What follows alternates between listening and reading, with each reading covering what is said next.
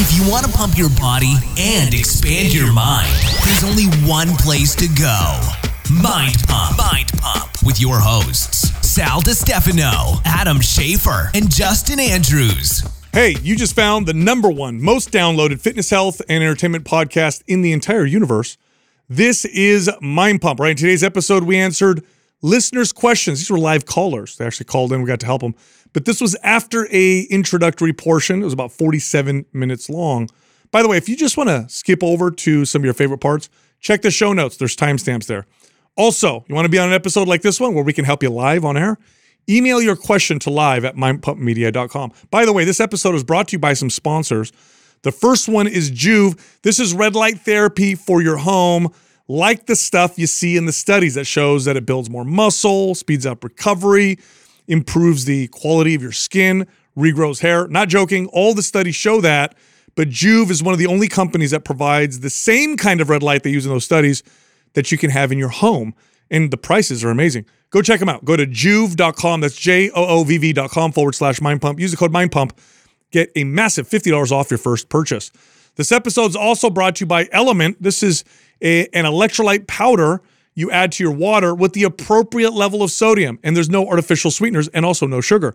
So if you're an athlete or you eat a low carb diet or you eat a diet that is comprised of mostly whole foods, you're probably going to need to add electrolytes and especially sodium to your diet for better pumps, recovery, and performance. Go check them out. Go to drinklmnt.com forward slash mind pump. And right now, get a free sample pack with any order if you go to that link. We're also running a sale this month on our correctional exercise, pain relieving, mobility producing workout programs. MAPS Prime, 50% off. MAPS Prime Pro, 50% off. If you want to get both, get the Prime bundle that discounts them, but then we allow you to take an additional 50% off. If you're interested, go to mapsfitnessproducts.com and then use the code MAY50, so that's May50 with no space, for that discount. All right, back to the show. In the two and a half decades I've been in the fitness space, I'm almost never shocked uh, by new products. They almost all are complete crap. But every once in a while, I do get blown away. When I first learned about red light therapy, I thought it was a hoax. Shine light on your body, build more muscle, improve performance, speed up recovery, grow hair. Sounds like snake oil. Well, I'm here to tell you it's legit. The studies are quite crazy. In fact, I'm reading studies right now that show dramatic improvements in muscle and strength just from using red light therapy. We'll share these in the show notes. And here, if you're watching on YouTube, you can see it, the links here. But pretty crazy stuff. So, does this uh, cover what strength training would do in nutrition and sleep? No. However, adding red light therapy should show you some pretty significant results. Sounds like magic, but everybody, I'm here to tell you the science supports it. Uh, this is one of those ones that I thought for sure when I heard about it. I was like, get out of here. This Yeah. is crap. Pure snake oil. And then I saw one study. I'm like, yeah, right. And I saw another study. I'm like, what? And Yeah. then more, and then more, and then and I keep reading. on stuff. evidence on evidence. It just kept coming. the it's the it sounds weird, but a- when you understand it, it actually makes sense. But when you look at the studies on strength and muscle gain and performance, it's like a legitimate, uh, like alternative thing you can do that you'll actually see measurable gains. And it's weird. It's not invasive. It's healthy. It's not a drug. Doesn't negatively aff- affect hormones. If anything, it affects them positively. Really crazy. But I keep reading more stuff, and I'm always getting blown away by that. It's a bit like uh, cannabis for the light game. Hmm. You know like when when all the studies started coming out around cannabis, it's just like it seemed too good to be true because it's like, oh, it helps this, oh, it helps that, Oh, oh, I it's ev- found everywhere in the body, oh, relieve joint pain, oh, better sleep, oh, Yeah. rel- relieve anxiety. It's like that's what I feel about red light therapy. It just they keep I keep reading more and more about how it just positively affects everything. Oh, energy. Oh, mood. Oh, recovery. Mm. Oh, skin. Oh, wrinkles. Oh, balding. Oh, it's like it's one of those things that has this really interesting effect on the body in so many different positive ways. Well, I think too, it's like we don't. I mean, going through school, how much did you get educated on how much light affects your cells in terms of like you know your health and and like how many like receptors we have and where we have them and like what that whole function and all that entails. Like we just didn't get informed uh, in that direction. I think that's why it, it sounds a lot like it's, uh, it, you know, it's something that uh, a wizard like hocus pocus, Yeah. right? No. Yeah. Back, back to what you said, Adam. I mean, obviously, to paint the context, uh, cannabinoid science very different. Obviously, there's there could there's there could be Yes, abuse and negative effects and downregulation receptors and all that stuff. With light therapy, um, there doesn't seem to be anything in the negative. If anything, it's all it seems to be. I say seems because even I'm skeptical, even though the data goes back decades. This isn't like new study just came out and now we're like, wow, this is cool. They've been studying this for decades and it's uh, remarkable. And basically, to boil it all down for anybody who's listening, who's like, what is he, what is he talking about? A particular spectrum of light, when shined on the body, basically essentially supercharges mitochondria. Mitochondria is loosely put, I know scientists hate, you know, when people use this term, but it's the best description for the layman, I'd say. The powerhouse. Yeah, it's like the engine of the cell. Right. All your cells use mitochondria to to function. All your cells. So when you supercharge them or improve their ability to utilize fuel, whatever that cell does, it does better now. So if it's to grow hair, you grow better, thicker hair. If it's for skin, it's going to be more rejuvenated. If it's for muscle, better adaptations, faster recovery, all that stuff. If it's inflammation, the inflammatory process becomes more efficient. So um, it makes sense when you look at it and understand it from that standpoint. But the studies still, man, are just, it's so weird to see um, what some of these studies say about athletic performance and red light therapy. It's wild. Yeah. So, do you think that some of the popularity around it is because of how much we don't get in the sun anymore? I feel like that's part of why it's got because they have it's been studied for quite some time, mm-hmm. but I think it's starting to have such profound effects on people, not just because there's something magical about red light therapy, but many of the benefits that you gain from red light therapy are similar to the benefits that you gain from more sun exposure. And we mm. live in a time right now. Most people are have a massive deficit. Well, so- yeah, to more than ever, right? I mean, especially going through the pandemic and Well, so I'm going to use a good so yes and no. So yes, you do get some of the red light spectrum from the sun. Here's why it's a no, though. It's it, it is literally like the best comparison I can use is creatine. Do you get creatine from natural sources like meat? You do. Mm-hmm.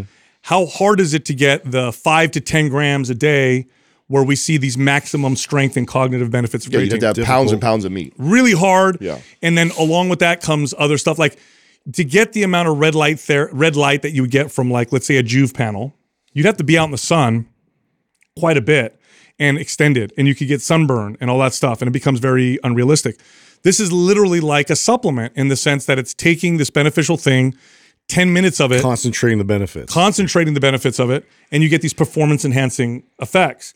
Um, so it's different in that sense. So yes, you do get some of it from sun, but trying to get it just from sun alone, like good luck, not going to happen. You're probably going to get sunburn. You don't live in an area with lots of you know sunlight or whatever, and and, and all that stuff. But listen to these studies. It's just crazy. Here's one on mm-hmm. on leg strength, and we're not even talking about like like there's there's statistically significant results, and then there's significant where you, as a trainer or coach, I'm like, what the hell? Like statistically significant would be like 15% increase, right? So what does that mean? This group did 10 reps, this group did 11 or 12 reps. All right, so yeah, a little bit of a boost, right? That's great. No, no, no. They did a leg pre- press test.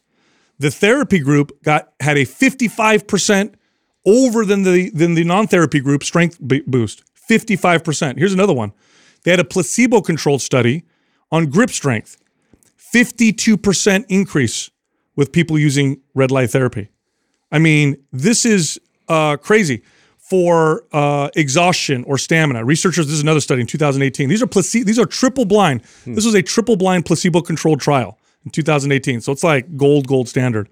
Researchers found that pre exercise light therapy increased the time to exhaustion and oxygen uptake and also decreased the body fat in healthy volunteers when compared to placebo. It was there was a uh, a- applied before and after endurance training sessions led to improvement in endurance. Ready for this? Three times faster Wow. than exercise alone. Like, and I'm, I mean, there's study after study. We'll put these i- in the show notes. That's pretty potent, man. Like, it's not like a little, a little bit. It's like Well, you see big it- difference. You see it making its way into, um, you know, your commercial Pro gyms now, sports, right? This is yeah. a, Fitness 19 is now the second gym in the Bay Area that I've been to that offers uh, the red light therapy. Mm-hmm. So I mean, it was just not that long ago where m- most places didn't even know what it was, much less are starting to carry it at the facility. By the way, these are some of the studies I mentioned have been done over the last 10 years. There were other studies that were done before that showed some pretty amazing results as well. I mean, like I said, some of them go back to the 60s and 70s, I want to say. But the problem was it was just not uh it was real world not applicable. Like the machines were like, you know, hundreds of thousands of dollars you, they were massive. You'd have to you have to do it on a regular basis. So it's not like it's not like you do it once and then that's it. Once a month you do the treatment, you get the benefit. It's like you have to kind of do it like three or four days a week Yeah. to see the benefit. So nobody nobody could do it. It was too expensive. Didn't fit in your home. Like no one's gonna ever use this. Well, now with modern technology and all that stuff, uh, like Joovv, for example, you buy a panel, very affordable. It's in your house. They make small ones that are this big, then they make the long ones when I do full body. And now you can do it every single day.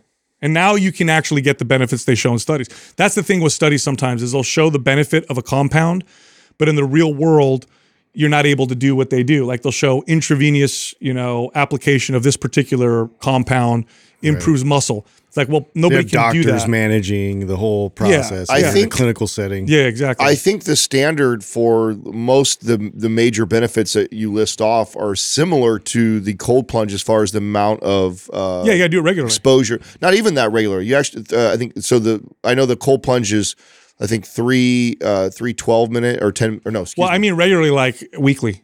Yeah, yeah. Yeah, yeah, oh, yeah. oh, yeah, Yeah. yeah. Oh, know, and I noticed that when. I was doing using the Joovv consistently, it's like it's one of those things where it's like while you're doing it, you see lots of benefits. You stop doing it, it's not like you keep all those benefits No. from it. You got to keep it going. It's literally like a. but it's um, like three 10 minute sessions a, Yes. a, a week. That's yeah, it. it's literally like a, a signal for adaptation, like exercise. Like you can't work out once a month and then expect, you know, you have to do it enough to allow the adaptations to compile and build off each other. So it's like you get stronger, uh, you take some time off, you work out, and you get stronger off the strength that you already built. But if you take too much time off, you go back to where you were before and you don't really progress.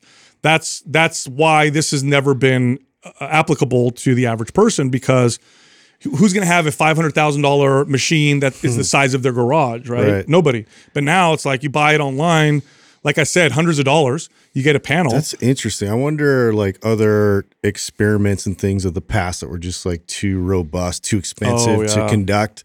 That you know people are working on to try and make uh, available for your everyday average person, and like it's actually had some success, but it's like to to be able to implement it was just way too robust, and also too like just the the relevance of of light you know, and, and how that affects us. I mean, it's obviously, you know, a big fact, more of a big factor than we thought uh, in terms of our health. Uh, I keep thinking of like, two other woo woo stuff that you'd probably throw away and discard, like, say, uh, Hyperbaric chamber. electromagnetic, you know, like some kind of radiation that's affecting me, you know, like something maybe I, I need to work with magnets or, you know, it'd be weird to see later on, like a few years from now, what they've been able to like concentrate and make more Yeah. effective all of a sudden. Yeah, I mean, you guys know this. I mean, we we this is we had to figure this out as trainers. Is that there's stuff that has some benefit, and then you also have to throw it through the filter of, but will my client do this, and is this realistic? Yeah, is it realistic? Like, if there's something that you well, know, and then also does it? How does it compare to some of the, the big to rocks? that's too? what I mean, right? Like it's like if you,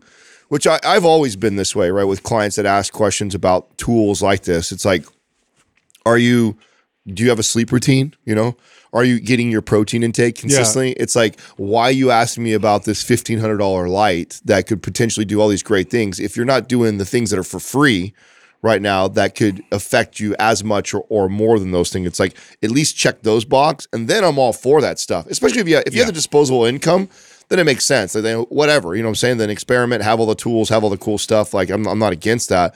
But if you're if you're like if fifteen hundred dollars is fifteen hundred dollars to you, and you're like, hey, I, I'm not doing those things. It's like at least check the big boxes first, and then you then you add something like that in. yeah. I, I would yeah, say always go that direction. Yeah, I would say it's like uh, it's as easy as this. It's like um, ten minutes before your workout or after your workout, a few days a week. That's doable for most people. But yeah, if you're doing everything, if you're not working I'm still out, trying to figure like out. Like, why would you do anything I hope like that? I hope Joovv comes up with it because I'm trying to figure out how I'm gonna. I, I've been telling you guys forever. I want to rig it to where it's like mounted above my shower somehow. So while you're taking a shower, Yeah, so that it's mm-hmm. just like a, a, a thing where I switch it on when I, I'm doing that because I, I I'm less consistent. Like what I had done in the past, and I know my light's here right now, which I got, I'm gonna steal it back home. Uh, was I would shower and then I'd go stand in front of it for you know 10, 15 minutes. But to be consistent with that, sometimes like I'm I'm notorious for having to take a shower and then needing to go out the mm-hmm. door pretty quick. So mm-hmm. I'm less consistent with it like that. Where I feel like if it was mounted somewhere near or right by my shower so I could be showering and getting it at the same time would be like the or make a like an uh imagine making a red light shower. Like who cares if you're getting all like if the whole like imagine the whole thing was Justin right now is picturing uh, Darth Vader coming out of a. No, serious though. I mean, I would totally. I mean, obviously, be more, even more expensive, but chamber. I see the value in it so much. I've I've felt it by doing it consistently, so I know. It's just it's literally about implementing it, and making it very consistent. Like if that was if I could hit a switch and my whole shower was a, how sick would that Well, be? so Jessica did it. So you know how stretch marks are they're largely genetic, right? This this is pretty well accepted. Uh, so Katrina used it the same way. yeah, so you know if, if you're prone to stretch marks, you're prone to stretch marks. There's not a lot you could do, but the red light therapy studies have shown that it reduces uh, stretch marks and improves your your skin's ability to to stretch and not you know get those marks and all that stuff. Well, anyway, and she's prone to stretch marks. She has a few from when th- she went through puberty, not super visible, but she's like, oh, okay, well, when I get pregnant, I'm probably going to get stretch marks. She used the red light therapy, didn't get a single, not a single stretch mark with each kid, not a single one. And she got, she had both kids in her 30s, which is supposed to even increase your, your risk even more.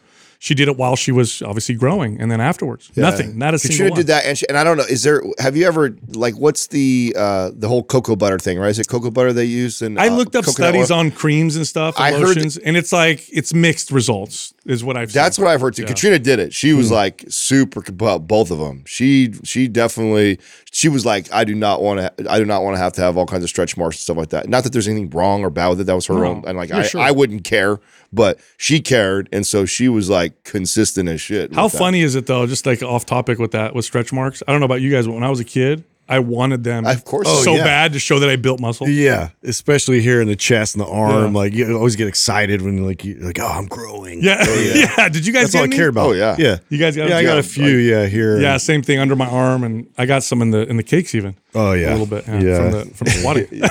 I'm so proud But of women that. women hate thighs. them, men want them. Yeah, dude. Yeah. I guess if you're a guy And who put on a lot dude. Of body fat, you probably don't like them. Or you don't No, I guess 'em, you know what yeah. Yeah. But as depends on what it's connected to. Yeah, as a young skinny kid, I wanted them because it was it was a, it was a for sure clear. How funny is that though? Is that um that was like my real indicator that okay, I am growing because Same. I was still Yes. in my head. I didn't think I was. If you were to ask But me, wait, I got stretch marks. man. yeah, I was like, I have to be growing. I have stretch marks, right? But I I, mean, how funny is that? How we how we Twi- how like how distorted your view. is. Yeah. I know. it's I know. it's crazy. Hey, speaking of kids, uh, you know, my so my my two year old, he's at the age he's talking like crazy. Random senses now. And well, they just you, you really, I mean, you constantly are reminded how much they hear you and pick up on the shit that you say when they'll say random things, you know. Yep. And you got to be careful, right? What, what you say. Anyway, um, you know, we his baby sister, you know, Dahlia, she's only five months old. She takes naps right throughout the day, and we have a monitor on her. So while she's napping, we can see or hear, you know, what's going on. So Jessica puts her down, comes downstairs with Aurelius, and they're, you know, Aurelius is playing or whatever. And then Dahlia starts waking up. And he, he walks over to the monitor and he looks at it and he goes, Oh, oh God, she's awake already? Jessica's like, Jessica's like, what, dude? She's like, damn, that's me for sure. That's I said that. Yeah. He also come, came up to me the other day, and uh, you know he was he was again he's he's he's in that he's hitting the twos, man. Let me tell you. And he comes over to me and he goes, "Mama, Mama's." She he- he said a word I didn't understand what he said. Then I kind of deciphered it. He goes, "Mama's pissed off." I'm like, "Mama's pissed off." He goes, "Yeah." I'm like, oh my god, bro. You know what's funny? Pissed is- off? So we're at we're, so we're at like we've been going through that phase for a while too, right? So what, what's the next step or the next thing that happens with that phase is when uh you know because he gets to spend lots of time with his nana, with just which is Tina and. Uh, my sister and family is that when he picks up something that somebody else says that's not you, and then you're like, "What? Where'd you get that yeah, from? you- so Oh, yeah. he says, uh, "What the heck?" All the time, and that's to- totally Tina. Like I've never said "what the heck" before, but that's what she does all the time. She's, she'll see something that's off the wall. She's like, "What the heck?" Yeah. And so now he says that all the time. What's now. funny is they use it appropriately. Well, no, he totally does. Yeah, like we'll, we'll I'll, I My remember kids the would first say time. frick. Yeah, I was I'm like, showing him something, and it was like something Frick. that I couldn't figure out. Like I couldn't figure time. out how to close like one of his toys or something, and he's like, "What the heck?" And I was like, "What- I heard. "Where did that come from?" I heard Aurelius say shit once. He Oh, dropped. really? Yes, dude. He dropped one of his cars, and he goes and under his vo- breath, "Shit," and I'm like, and I didn't because you want to react, but if Yeah. you react, he knows. Right. Oh, I should say that. Yeah, yeah. So I said nothing, and I just held it in, and I'm like, and like, like, Dude. little prayer, please God, don't let him say It's that again. funny we're talking about this because I just put out a swear jar in my house like recently and uh, like last night even. Is it for you, or is it for you and Courtney, or the kids too? Uh, everybody in the Oh, okay. house. Yeah. So I just made a deal with them because I was like, I was going on this ramble. Like I was having this like sort of soapbox speech. I was like talking to Ethan about, you know, like being a man and blah, blah, blah. And, and for dramatic emphasis, I, I said shit. And, Okay. and so, you know, then Everett was kind of listening and came over and they both like found an opportunity to try and slide it in conversation. You know, just because dad said it, uh-huh. now it's like the floodgates are open. I'm like, no, no, no, no, no. I was like, I did that deliberately to emphasize a point. And I, you know, dad doesn't swear. Like it's just something we don't, we just don't use the language much in the house. But you know, it, I, and I'm not like super like hammering them about it or anything. We just don't do it. Yeah. And so I was like, oh no, I just like opened it up, you know, for them to feel like like. So here's the thing, you see.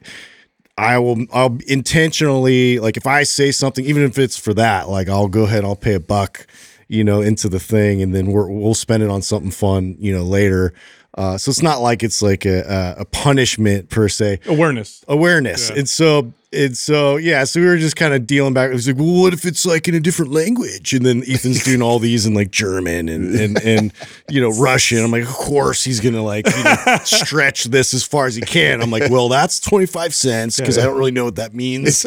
Then you have that's to use 50 cents. you have to use the currency of the Yeah. country that that voice. Yeah, and they were pressing me on it, and Four I was like, okay. And I just went in their room and took their money, and they were like, oh, this is real? Yeah. Like, yeah, this is real. Oh, my oldest dropped an f bomb in front of my mom the other day. It was just uh Oh wow! oh really? yeah, dude. like And casually too. just casually. Oh, this fucking guy and my mom. Excuse me. And I looked at him. I'm like, dude, you're talking to your grandma, homie. this is not a home, bro. You can say that to me. You talk to my mom about it. I'm in trouble, not you. That's what I told him afterwards. I said, Yeah. don't cuss in front of no, Know your audience, dude. I'm in trouble, not you. oh wow! Oh wow! So what happened? She just excuse me, and then did he say? she looked at me like, and I'm like, oh god. I'm Oh, you got the look yeah, for it. dude. Oh man. That's what. I know. One time when when he was, I think he was like six or seven. We I don't remember what happened, and my mom will still turn around and like try to whap me. You know, she'll hit me in my arm or something like that, right? But I remember my kid looked at me like. You still get hit? I'm like, yeah. I said, you don't even know your grandma will throw down with, with me shit can all day. dude." Gangster, yeah. I know it's uh, Oh, it's funny. it's hella funny stuff. Anyway, I got some uh, some more um, great AI news. I know it's all bad, scary shit, Oh, but um, whatever. Let's just talk about this. No, okay, let's go to the darkness. I know. So you guys now? know we talked about this uh, already. I'm going to pull it up here. The the one of the Godfathers, call him the Godfather of AI, uh, is left right the whole AI movement because he's like, um, basically he's like, I, I I don't want any part of this. This is going bad or whatever. even though I created it. Yeah, and he's saying stuff like it's hard to see how you can prevent the bad actors from using it for bad things, and you know I don't want to be a part of it anymore, bro. This I did not know this. This is a, a recent experiment. Okay, this is crazy to me. They just did recent experiments where they used large language models of AI that were able to translate brain activity into words. This is AI that can read your mind. What? Yeah, literally can read your mind. How We're accurate? all What's the what? so relative accuracy. It's literally a matter of time before it Well, can read your mind. Okay, so this was through like it, obviously this is in like a clinical setting where they have those Right. like electrodes Right. and everything attached to your Right, head, and right. so you can get real time brave. But so we don't have the technology right now to like read into somebody on the street. Not yet. Not yet, but It's there. It's scary. It's there. Well, you see the um, uh, you. I know you're not current on All In. They actually had. They talked about this kid who literally just learned how to code a year or two ago, or a couple years, not like like a hardcore like you know what they call those you know engineers that are badass, right? So he's relatively new in the space, and he gave ChatGPT uh, four eyes. Basically, gave it like the ability to to see something, so he and communicate with him.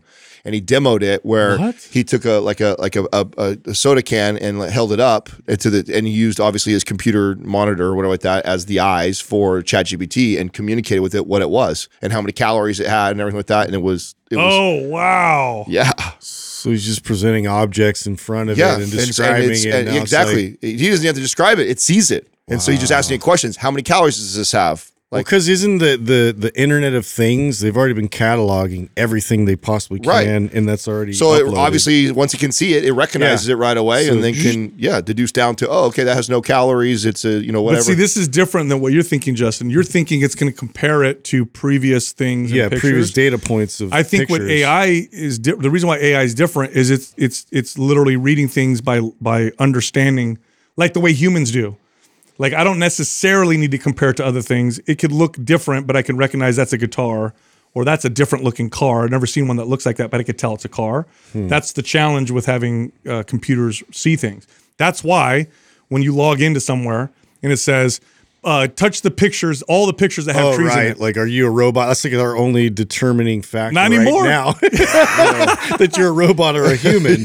You- That's going to eliminate Which, that. by the way, I failed that test like Yeah, one out of three times. Right. yeah, because is it's a always tree is a tree in that Listen, one or is it not in that the one? 'Cause car it's like a branch. spoiler is kind of like bleeding into this box. Yeah, Does that mean I hit this I box? hate Like, those. I don't I fucking hate know. those stupid things, yo. where My like- favorite ones are like put tap here if you're not a robot. Like that's it. That's all I gotta do. Just touch it. I am not a robot. okay. This is, I promise. but dude, the mind reading one is is well. First off, I could see the potential benefit uh, in like um, you know like uh, you know, for fighting crime or persecuting people. Like instead of Persecuting doing or prosecuting? Huh? Yeah, prosecute. prosecute. So instead of in, instead of like uh, you know a lie detector test, we'll sit you down, hook you up to this machine. Oh, cool. You know the crime. You know what happened. You saw it. You you visioned it. You were there. So that startup, guilty. so there's a startup. I forget the name of it that just got just got like one billion or something like that in funding, something ridiculous, and it's the one that is the AI for law. Like they think that that's. Wow. I mean, so the the theory. Oh, you like a lawyer? You mean? Yeah, yeah. Oh, yeah. Yeah, yeah. Lawyers So- are screwed. Yeah, well, so the theory with that. is that the the jobs that are going to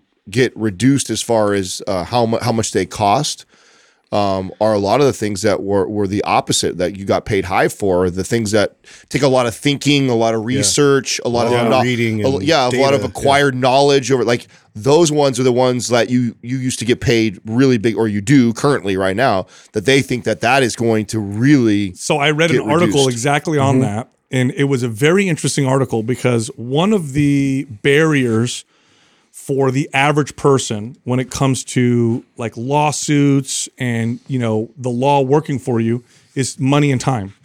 Mm-hmm. Like if you're a you know a person, you're a single mom, you get ripped off, something happens. Like you don't got the time to find a lawyer, pay a lawyer to defend you or help you in a particular case.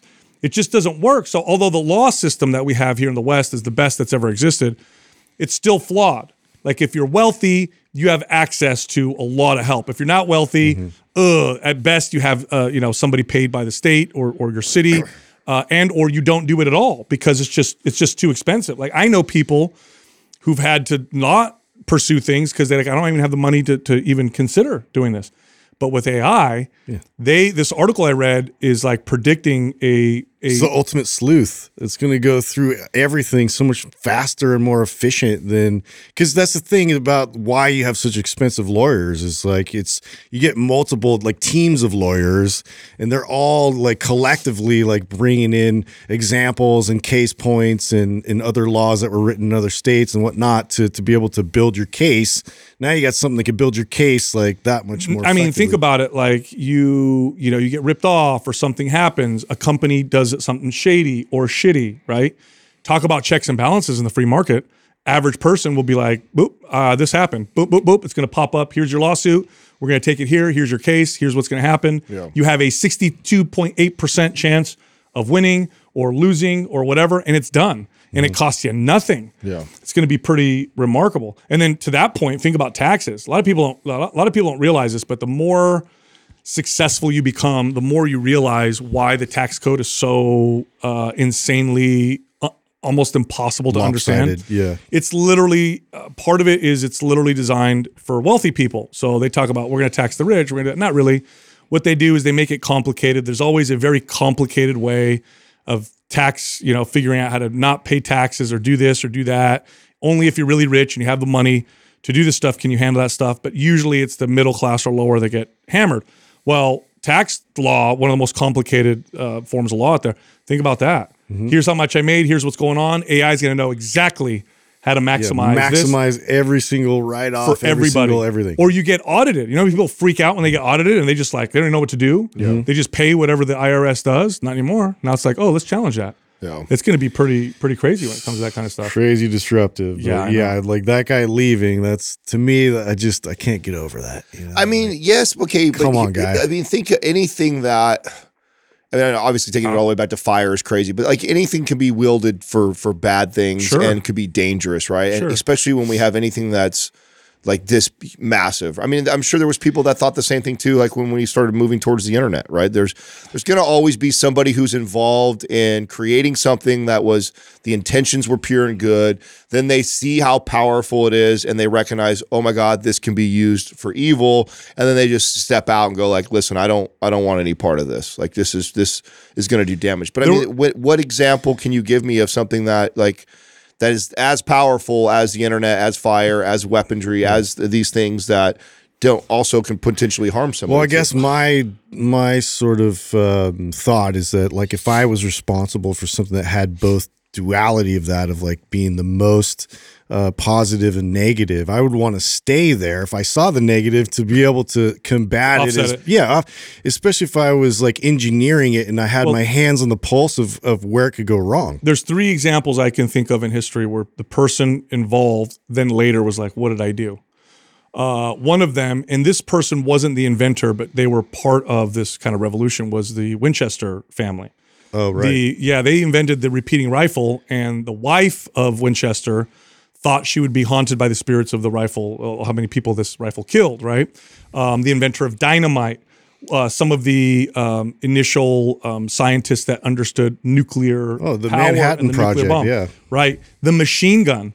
The machine gun, when that was first invented and used in World War One, people thought it was gonna. This could potentially end the world. Now, to be fair, we'd never seen mass casualties like we saw when the machine gun, gun was invented or nukes. I mean, that's a real threat. Like that's a legit uh, threat. Yeah. AI uh, put all that stuff multiplied times a million. The potential of AI is like it's far beyond that for both directions. I was gonna say for both, too, For both directions, for good yeah. also. Yeah, potential. I mean, who knows? Potential. It's always about potential. So I mean, who were we just talking to that was in studio with us uh, about the like testing for medical and stuff like that? That's going to be the thing that's going to be so crazy. Yeah. Is you're going to be able to not you're, you're going to be able to take a a like a you know human liver or hu- a human organ and then be able to put these drugs through Yeah, it. and- ethically, because it's like, yeah, Yeah. if you grew the organs outside the person, so Yes. now you're not affecting the person. and then use AI to run, Yeah. you know, test after test after test after Right. test, you know, a thousand million times, whatever you need it to do in order to get the perfect outcome. The, the speed at which we're going to be able to do Yeah, no that, more and the animal safety, yeah, studies animals or humans. you won't you know. even need. Uh, you won't even need real world studies. It'll all be Right, AI will in be able to- silico. Right. yeah, where it's all done through a model. yeah, So you won't even they'll be need- able to predict I a mean, lot of it and when- without even. Mm-hmm. yeah, so so when you it. think like that, I mean, uh, we could go down the you know uh, negative side, but then the I mean, this could we could all be living in the time where we figure out cancer. I mean, if there was ever a time Oh, that, that you Yeah. felt confident in the ability to do that as as crazy and unique and, and and hard to figure out as cancer is, I mean, something like AI with the ability to go This, in. the reason why this is scary, yeah, I there's think, the hope. I, I, always the unknown is scary, right? So no matter what, that's always scary. But I think the reason why this is scary, in my opinion, I think you could boil it down to two things. One is we know human nature. Okay, mm-hmm. so with the internet, right? Potential for amazing good. Where does the vast majority of investment and money go into the internet, right? Pornography, like porn sites, is where all the that's where all the innovations initially start with, and that's just human nature. So that's one. So human nature we know is super flawed. Then the second one, this is the one that I think really scares people, is we're we were we, we could potentially no longer be the driver. So forget human nature. If this becomes the driver itself of its own innovation, its own progress, its own whatever, So then- it's not even human conscious like effort put into it anymore. So it's just machine. Yeah, so lack of morality, but is that a good or bad thing? Is it pure objectivism, but is that a good or bad thing? What's going to drive it? We don't know. That I think is the is a big scare. Is we don't know what that means and where it want will want to go or Right. what it's going to want to do because it's already showing signs of learning its own stuff. They have AI models right now that have acquired skills that it wasn't told it wasn't told to acquire. Nobody prompted it to acquire these skills. It did on its own because it wanted to learn some of these skills. So it's kind of weird. It's Yeah. kind of you know. Just sitting here with popcorn, dude. That's all I can do. hey, you brought. I think Justin, you brought up the uh, the, the not the PTSD, but the oh PTG. yes. You said. yeah, it was it was fascinating. I, I really like this term. I think it was Dr. Amen. Um, he's a psychologist. Uh, was talking about it, and when they do like these CT scans for the brain, they they notice patterns for trauma. It's like a diamond shape, like within the brain where it lights up. Uh, and uh, he noticed that there's like there's there's a, a completely different um, type of person that uh, didn't really have like a, a term for that. So s- somebody that was greatly affected by PTSD, obviously, it's a pretty negative uh, result, uh, and it's something that like you got to go through a lot of like uh, therapy and and work your way through and face, and and it's a really challenging thing. And some people actually respond completely the opposite and use that as as sort of a, a launch pad for this like insane amount of growth and and use it in a positive direction and so he was just noticing you know there there there are like sort of anomalies out there We'll actually use like a real traumatic experience like to to usher in this like uh, insane growth Well, I don't even think it's anomalies. I think that so it's um, a mindset Yeah. So from my from my understanding, first off, post traumatic stress disorder has been labeled as bad because it can be dysfunctional in normal, I guess, life. But the reality is, it's an adaptation. So if you adapt, you develop this adaptation process to protect you. So if you you know run and hide at the when you whenever you hear a loud noise, well, at one point that was that kept you alive, right? Or if you disconnect from what's happening, at one point that's what caused you um, to survive. So they're all adaptations. The problem is when that thread is gone, you still have this this process, and that's when it becomes uh, dysfunctional. But PTG, post traumatic growth, is a person's ability to use that trauma and then grow from it and become a better, different person. I think a lot of people uh, have, Have the this ability, to do ability, it. Like yeah. if you look No, at people, agree with that. you look at people who are successful. And I mean, Adam, you talk about this all the time. You went through a lot of shit as a kid, and you attribute your success to a lot of the stuff you went through. Well, I would That's PTG. Uh, I mean, I would make the case that um, that we're all potentially capable Yeah. of doing that. Uh, the, how easy is that for each person individually? I think that that varies uh, dramatically. What I think is most interesting about this is if we can now measure that and see that, then maybe we can begin to unpack the people that do have success with Yeah. it and the commonalities that they have. Mm-hmm. You know, everything from personality to behavior Mm-hmm. to habits. What are some of the things that these people that take something that would be PTSD for somebody and turn it into PTG for themselves? What are all these things that, that that they check and find those things in common so that maybe we can start to either one uh, uh, before people even have the traumatic thing, start to train them in Train that way. up to that direction. Right, train Exactly. train up for that. If you know you're going into a situation, say you're going into war or something like that, like, hey, I'm going to put reminds these me of stoicism on on a level, right? Like Right. In, in terms of having that thought of like what's the worst case scenario, and then like kind Making of building yourself up to yeah, being able to handle it and and you know appropriately you know steer from there. Yeah, the the the, the um because I've been reading a lot about this because you guys I talked about I did EMDR, which was originally designed for uh, PTSD. Oh, when did you do that again? By the way, Uh, tomorrow. you. Oh, tomorrow. You have Yeah, I'll do it again tomorrow. Oh, wow. So um, the the successful treatments for PTSD, like the most successful so far with studies, um, is like EMDR seems to be very successful. Um, psychedelic research is showing like crazy success. And they're saying the reason why it's successful is in order to grow from PTSD or you know or traumatic events, you have to be able to feel safe and comfortable enough to br- to take the wall down that's protecting you, and that is not easy. If you're if it's become a part of who you are, just being able to even face it to the point where you feel it is is hard enough. This is why people go to years of therapy and get no result because they just they're they're they're still not ready. They're not they're afraid or whatever. Psychedelics uh, you alter the brain uh, according to what these studies show um, in or, enough to where the person feels safe enough to face this truth or reality, see what's going on, so they can process it. EMDR, I think that's how it works as well. Is that through this physical sensations, it tells the brain that you're safe and calm. Then you're allowed to go in and feel and see what's going on. Then you can process it and kind of move through it. So that is probably, uh, from what I'm reading, is one of the main reasons why some people can grow and some people can't. It's like the people who can grow are like, well, there's a bunch of fire right there. I'm gonna walk through. It's gonna burn the shit out of me. But the only way to get to the other side is I have to walk through the fire. Mm-hmm. And a lot of people don't even know there's a fire. They don't even know there's a fire. And then some people feel the heat and they turn around like I don't want to. I don't want to get burned.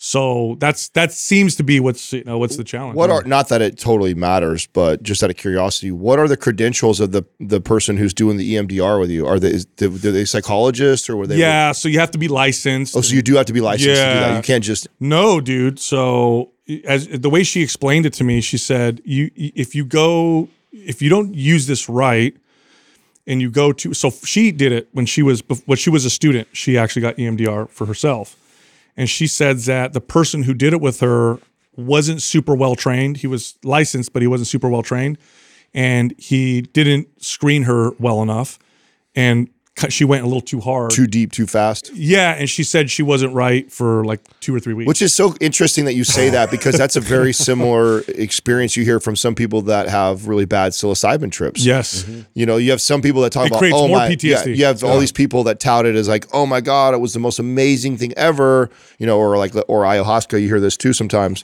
where people say it was just like life changing and then they they they tell somebody else to do it, and then somebody else who may not be quite ready for that experience yet has it and then they have a traumatic experience where it's like that was the worst thing I'd ever did. So sounds very similar like if you're not ready to go that deep that There's a fast. reason why your brain and your body's protecting you. Right, right, right. That there's a reason for Sure, it. So you sure. take somebody who ha- who saw his friend explode right next to him, or they did something terrible themselves, and they're not ready, and you make them face it by giving them a high ass dose of psychedelics. yeah.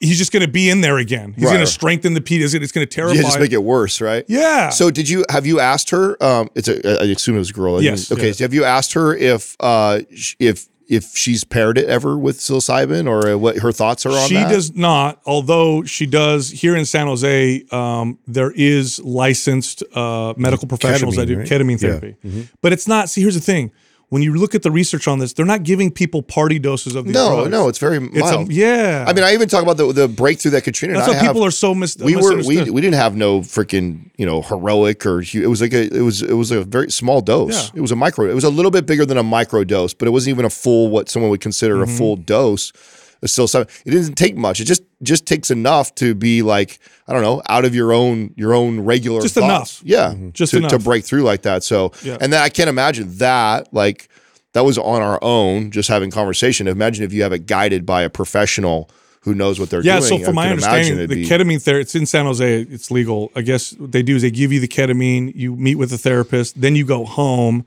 you do it, make sure you have someone there to supervise, and then you journal, and then you meet with a therapist again. So you write about Oh, so you actually do it on your own? you do it on your own. Oh, interesting. And you write about like whatever, you know, you, I guess you they prep you and you know what you're going to think about or talk about or whatever. Yeah, yeah. Then you do it, then you think about whatever it is you're, you're processing, then you journal, and then you go back and meet with them again. And this is, and it's again, it's legal, medically supervised type of deal, which is the only way I would ever tell. And you, Oh, you, yeah. yeah, you, you're dealing with trauma. You need to make sure, like I did it, uh, the EMDR, not the ketamine. And um, you know, in in you know, Jessica said this because she knows me well. She goes, "You're the kind of person that when you're going to do something, you tend to just go all in." And that's what happened. You know, I did EMDR. I was finally ready. All right, let's do this. And I went boo like hella like into like this root deep like thing that I you know have.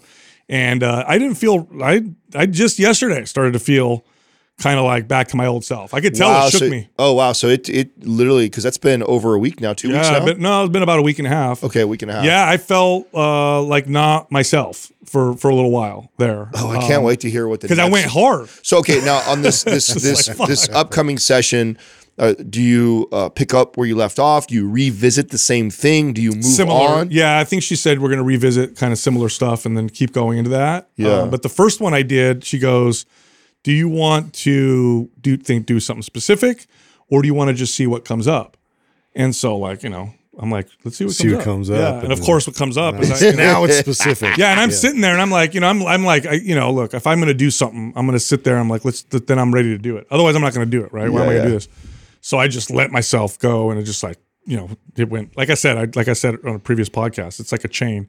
This led to that, to that, that, that, that, and then this real deep thing that I didn't realize everything was connected or whatever. Now, were you, did you find yourself uh, uh, communicating with her, and then like then that led to you breaking down, or were you just sitting in your thoughts and then all of a sudden broke down? No. you? Um it's like you have something come up, you talk about it a little bit, then you go into it with you know with the EMDR process. So you were ta- you're talking. yeah, and- but then you it- stop and then you think and then she gives you time and then you talk and then you think and you gives you t- some time and you go in in in Can in, you in. recall if if you broke down in your thoughts or you broke down communicating something? Oh no, no, no, no. It was uh um I started I, had the feeling before I had the words. That's what I mean. Yeah, so yeah, so yeah. you were in your thoughts. Yeah. So you were Well, just I- like thinking it and feeling it, and almost probably being in the moment, and then that made you emotional. Yeah, and, it wasn't then- even the because I'm I, I, thinking and speaking comes easy to me. That's I can talk about anything that happened. Feeling is hard. That's the hard part, right? Hmm. so before the words and the thoughts happened, it was the feeling,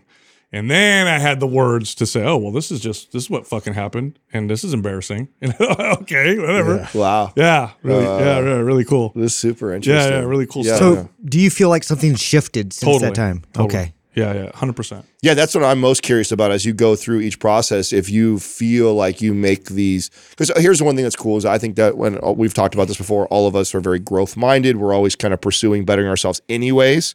So it's not like we're like been stuck in this stagnant Yeah. place for a long time. So, like, it'll be interesting to see what you how you would quantify the growth, like how it is Yeah. exponentially faster than any like we, we talk about the podcast, right? That was I think the podcast was actually one of the Well, this is an incubator for sure. Right. Totally. This this this this one of my favorite parts about this business. Oh yeah, we're forced to talk. About Was the the, time. the speed at which I've always been It's a growth minded hard. person, but the speed at which I felt the growth come on because you have to hear your own bullshit. Yep. Right. And so and it forces you to do that. It's one thing to say something out loud to people, and then you're on to the next thought. And you think about it where this shit's recorded. Yeah. So not only do I potentially hear it again, but then I also get feedback Millions from other of people. ears and then immediate Yeah. feedback from two other assholes. Yeah, Like, it's crazy. I, you know what's funny is I actually think a lot part of So the, true. the the podcast phenomenon of like everybody having one now and doing it fucking therapy. is bro. therapy. Yes, it is. I know I know several people that like Podcast is dude are like no traction still on their podcast, still doing it. But I and I think it's what it is is like, and you hear that I I'll tune in because they're friends or family and stuff that I know, and I'm listening to them and I'm like, dude, they're just talking to themselves. Like Totally. they, they're like working through their shit right now. They think they're helping you know five people out there listening, or sneaky. whatever, but it's really they're they're they're actually It's sneaky because you're like, hey, bro, show up to a therapy session. No. Yeah, you want to do a podcast? We're going to tell people how to be a better person? Absolutely. yeah, I could do that. And then you listen into to it and you're like, Let's get into it. yeah, uh, bro, it sounds like you're doing therapy, but you keep doing that and see what happens. That's totally what it Right. feels no, like. it's it's uh my motivation is stronger than it's ever been for growth because I'm a father. So Yeah. you know, before I like growth, I value it. I want to be a better person. Those are all motivating, but nothing has motivated me like you know I have all these kids and I just want to be a good Sure, dad. sure. So I'm gonna go through the shit like, and I'll I'll come out of it, you know, however I do, just to just to be a better dad. So, but you know what it reminds me of? Mm-hmm. It's literally like, you know, here comes the fitness, you know, conversion, but you work out, like you have a good workout and you, you, your performance declines for a few days. You're a little sore, mm-hmm. you're a little stiff. You know, your body has to heal, adapt, and become stronger. That's what it felt like. For a week, I wasn't the same. I had did did some breakdown. I was sore. I had to allow the adaptations to happen. Yesterday, I woke up and I felt like, oh shit, like I feel not only like myself, but like a better version of myself. Yeah, yeah. That was from one freaking session. yeah, it's dude. wild. No, I can't wait. To, I can't wait. Remember to, um uh Shalene, am I saying her name right? Shalene? Yeah. Yeah, she talked about it. Remember she said it was brown, groundbreaking for oh, her. she did it too. I couldn't remember. Yeah, so when we interviewed her, she said, "Oh, I did this thing called EMDR and whatever." When I heard, her Oh, say that's that- right. That's when you. That's actually when you brought it up for the Yeah. first time. You actually said like, "I just did that." Yeah. Or yeah, No, I'm I'm, going to. I'm going to be doing Yep. that. That's right. I do remember that. You know, speaking of growth, uh, it- it's it's been a while. We we've you know uh, every once in a while we share some of the behind the scenes uh, investments and things that we have in, in companies. Like we started angel investing what two two and a half years ago, and uh, got I just got the quarterly report on Element T, dude. LMNT LMNT crushing. LMNT is crushing right now, so that's been cool to see, and really tough time to do that, right? I mean, I look back and you know, I when people ask me about it, I'm like, yeah, we probably timed the angel investing at the, the, worst time ever to do it. Valuations the Most inflated evaluations. Yeah, so possible. like you know, we've been kind of weathering the storm the last year and a half of like all these companies that we invested in. But I mean, the positive side is if you have a company like LMNT that is actually growing quarter over quarter, year over year, in a time right now when valuations were overly inflated and it was everybody was spending and growing, like uh, pretty exciting. Here's here's why they're crushing so much. I'll be 100% honest. First, I'll tell you what the value, but then I'm going to tell you why they're crushing. Tell us. The value is because no electrolyte electrolytes have been in the market forever. We've known their value forever. Uh, by the way, symptoms of, of, of electrolyte imbalance include like brain fog, uh, like mild headaches, of course, muscle cramps, weakness, you know, poor performance, constipation or gut, you know, digestive issue. Like a lot of things that people suffer from, and they don't realize that um, Yeah, they, don't, elect- they don't relate it to that. yeah, they don't know that their electrolytes are imbalanced. And it's usually sodium. They usually need, if they're an athlete especially, and they don't eat heavily processed food, they probably need more sodium. Well, the value of LMNT uh, is that they're they actually have the right amount of sodium. No electrolyte powder company has the right amount of sodium because we've been fear mongered to death about sodium. Everybody's afraid to put the right amount of sodium in it. And they've leaned completely into just making it taste good for the consumer. So they cut and reduced substantially the amount of sodium that's like an effective dose. Well, here's here's why. Here's the other half. You just you're just touching on LMNT. Here's why it crushes. There are three. We know there's three things that make something palatable.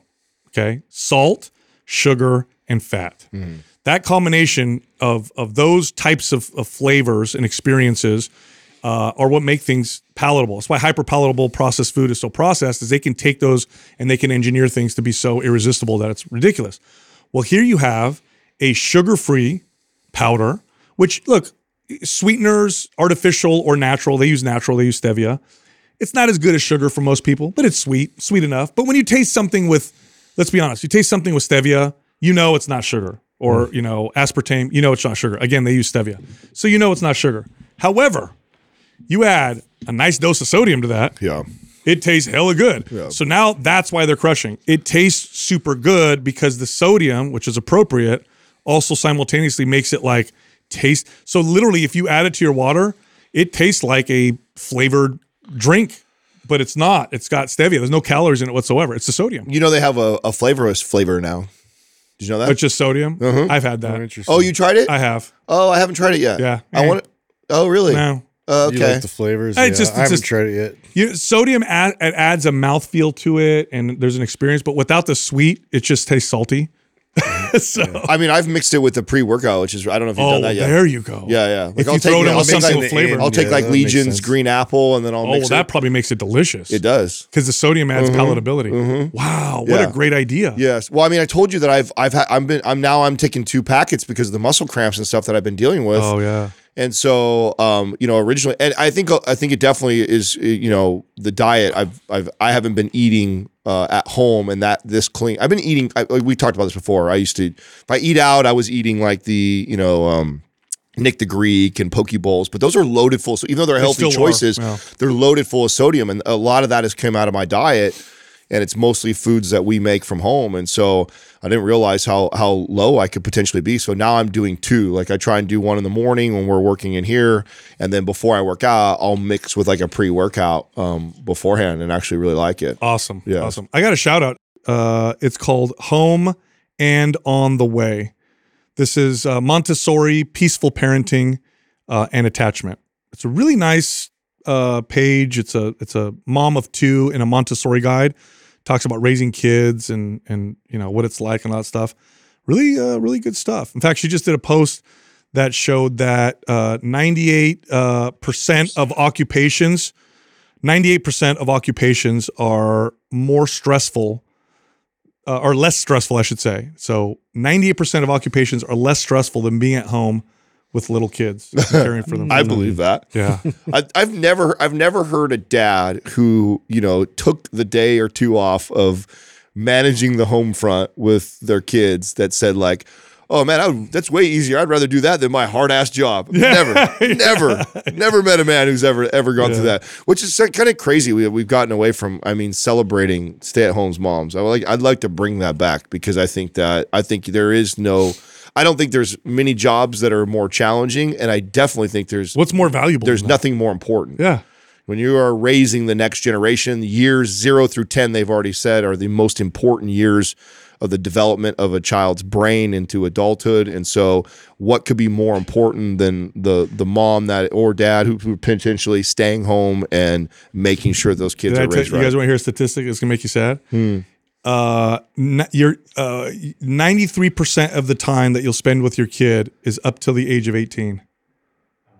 Whoa, whoa. oh, 93%. 93%. After the age of 18, like 7%.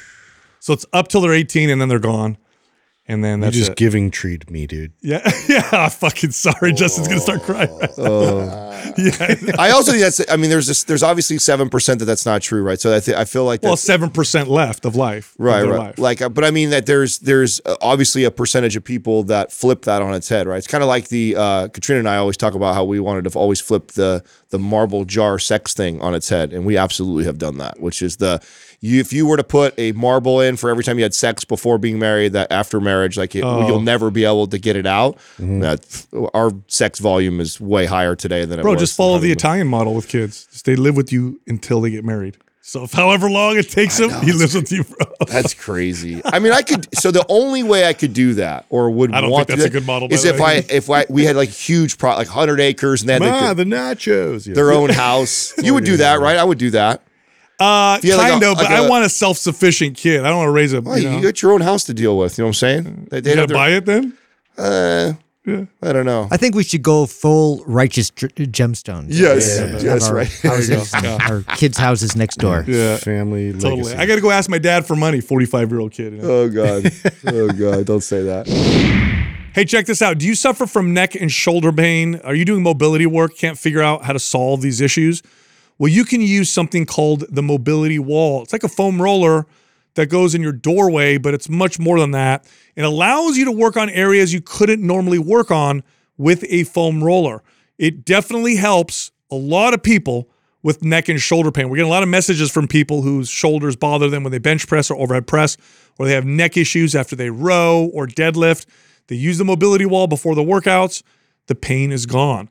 This thing is a game changer. Go check them out. Go to mobilitywall.com forward slash mind pump. Use the code mind pump at checkout and get 20% off your first order. All right, back to the show. Our first caller is Lexi from Alabama. Hi, Lexi. How are you doing? How can we help you? I'm great. How are you? Good, thank you. Okay. Hi. I wanted to thank y'all for everything y'all do. It does not go unappreciated. You got it. So I've been listening to y'all for about two years and I've almost listened to every single episode.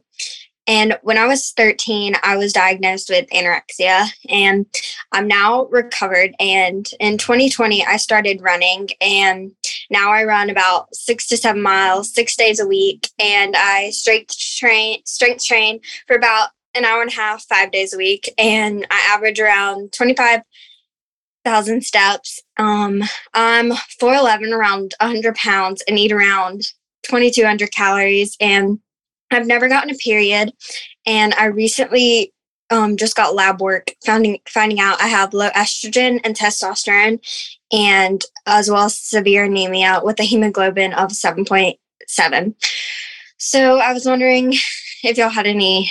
I feel a little lost, and I was wondering if y'all had any guidance. Yeah. I have a feel. I have a feeling you're gonna know what we're gonna say to you too. Lexi, first off, uh, thanks for coming on, and I appreciate you uh, sharing your diagnosis and kind of what you're doing and, and coming on. I really appreciate that, um, and I appreciate you saying you're lost. But I'm going to tell you how I feel over here based off of what you just said um, and some of the numbers you gave me. Th- this is it's very clear what the answer is. I don't feel lost at all. Now, sometimes when people present some of the stuff that you said to me, like you know, I haven't got my period, uh, you know, hormone levels are off sometimes I feel a little lost because it's hard for me to kind of figure out what's going on, and we have to kind of look at what they're doing and change a few things, see how their body responds. But every once in a while, it's very clear kind of what's going on. Okay. So, first thing I want to say, Lexi, is Um, exercise tends to be abused by people who are recovering with body dysmorphia type uh, issues. So people who um, ha- are recovering from anorexia or bulimia or orthorexia or what's been nicknamed bigorexia, right? This is like uh, you know people that feel like they're too skinny and just want to build uh, a lot of muscle. This might have been what I had. We tend to get into exercise, um, and then the exercise starts to become how we kind of abuse ourselves. Okay, um, so it becomes a little more sneaky. The the the connection to you know not eating um, is still there. It's just now shifted and morphed into um, beating yourself up with exercise or trying to burn everything off or distract yourself. It could typically be one of those one of those things. Um, running of all the forms of exercise is the most likely to be abused by somebody who um, had anorexia or bulimia. The nature of running, the uh, persistent you know, tolerance of the pain, the distraction, the like just going for it and just weathering the storm type of deal, for whatever reason, seems to pair well with people who um, who who are recovering from things like anorexia and bulimia. Based off of what you're telling me, um, it's very very clear that you are way overtraining and way under eating. Okay, so what we need to do is reverse out of what you're doing. Um, now, I want to ask you, Lexi, if if when I say we're going to really reduce your exercise activity and we're going to increase your caloric intake or the types of foods you eat, because we're also going to focus on some nutrients dense foods due to the hemoglobin levels. When I say that to you, what's your visceral reaction? How does your body feel when I say we're going to start working out way less and start eating more?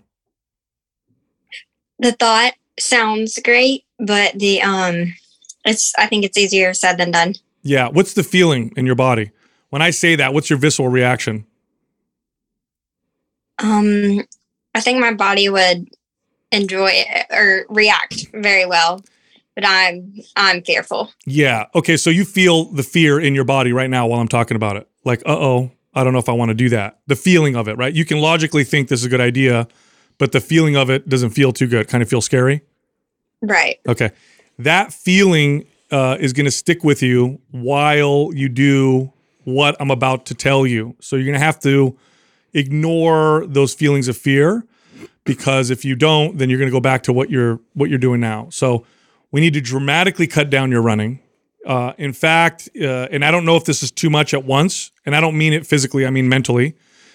Um, if you were my client and I knew you would do whatever I tell you, I would immediately have you stop running completely. Just- completely. just no walk. more no more running. You can keep doing your steps. Keep keep, you know, walking. I would do no running.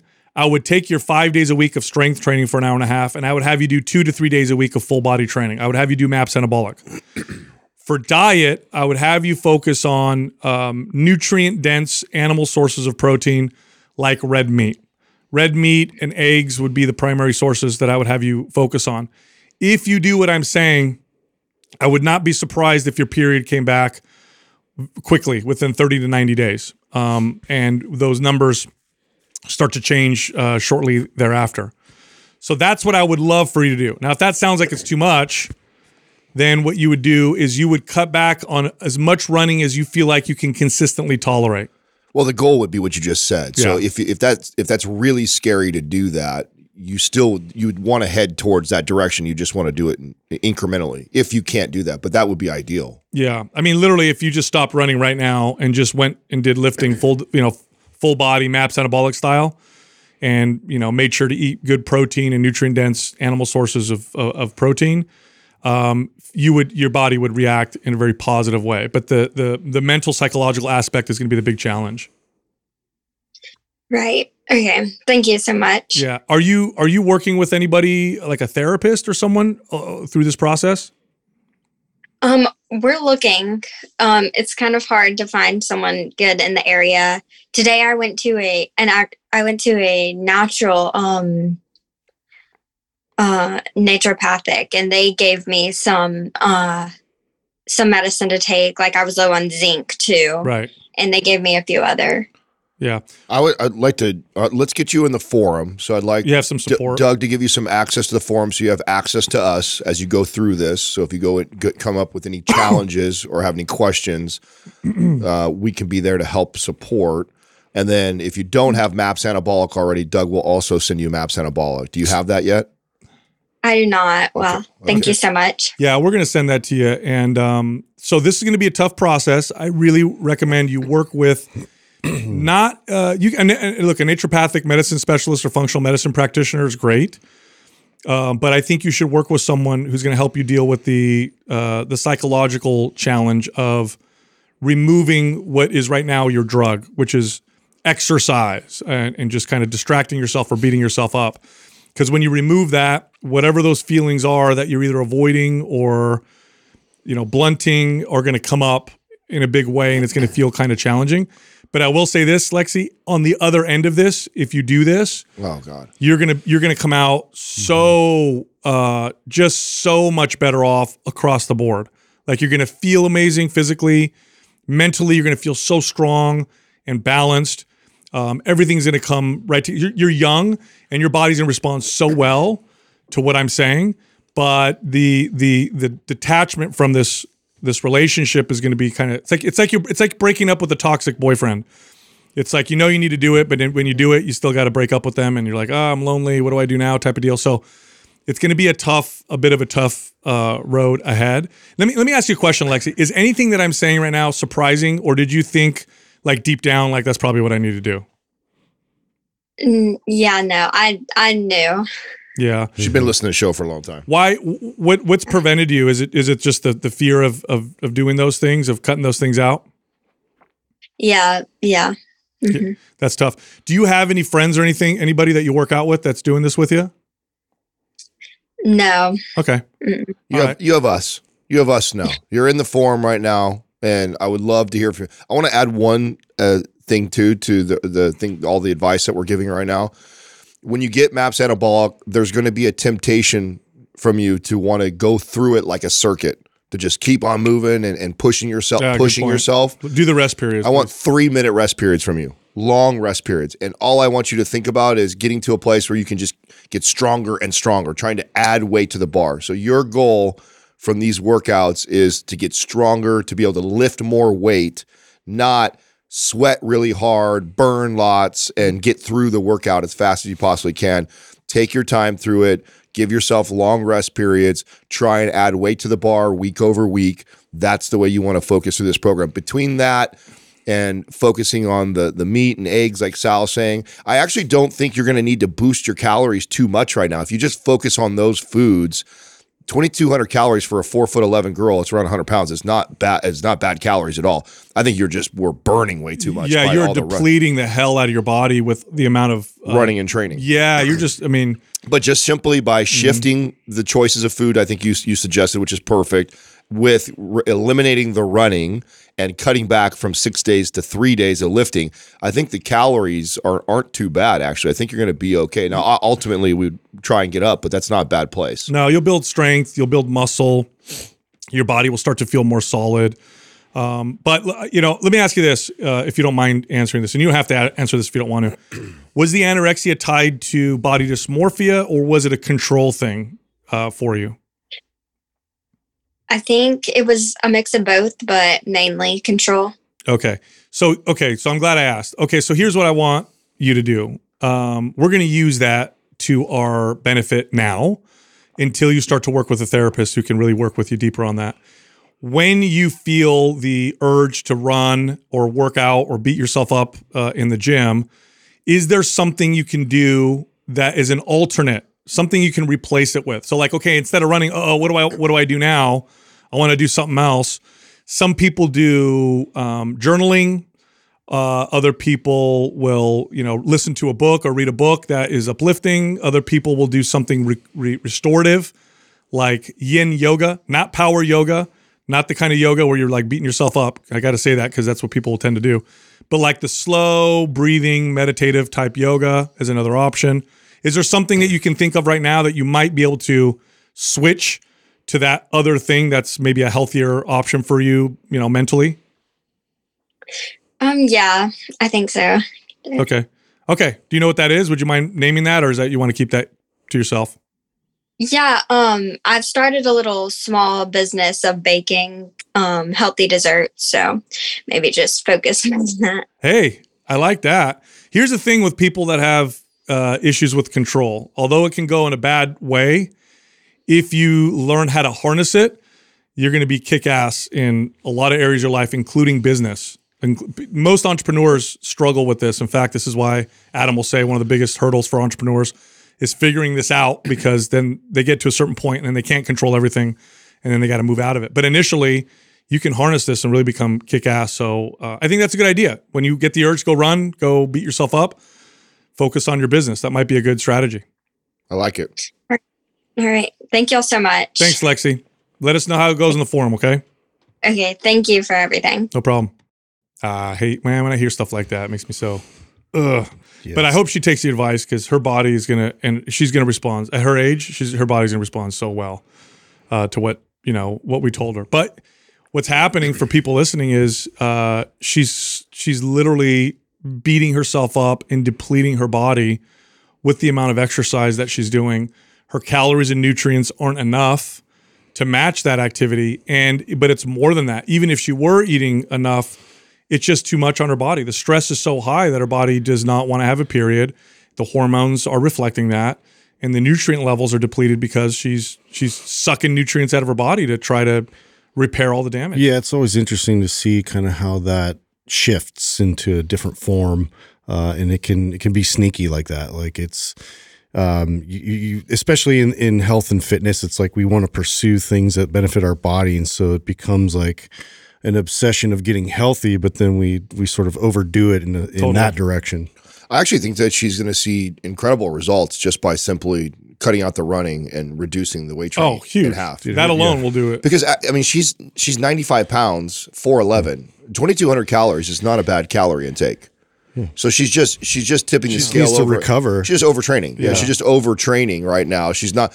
What What's harder is when someone is is grossly overtraining and grossly under eating, and she's not. Right. I mean, she's under eating for her activity and nutrients, Yes. obviously. And, and and the reason why I said focus on nutrient dense foods is more to replace what's not been that's gone.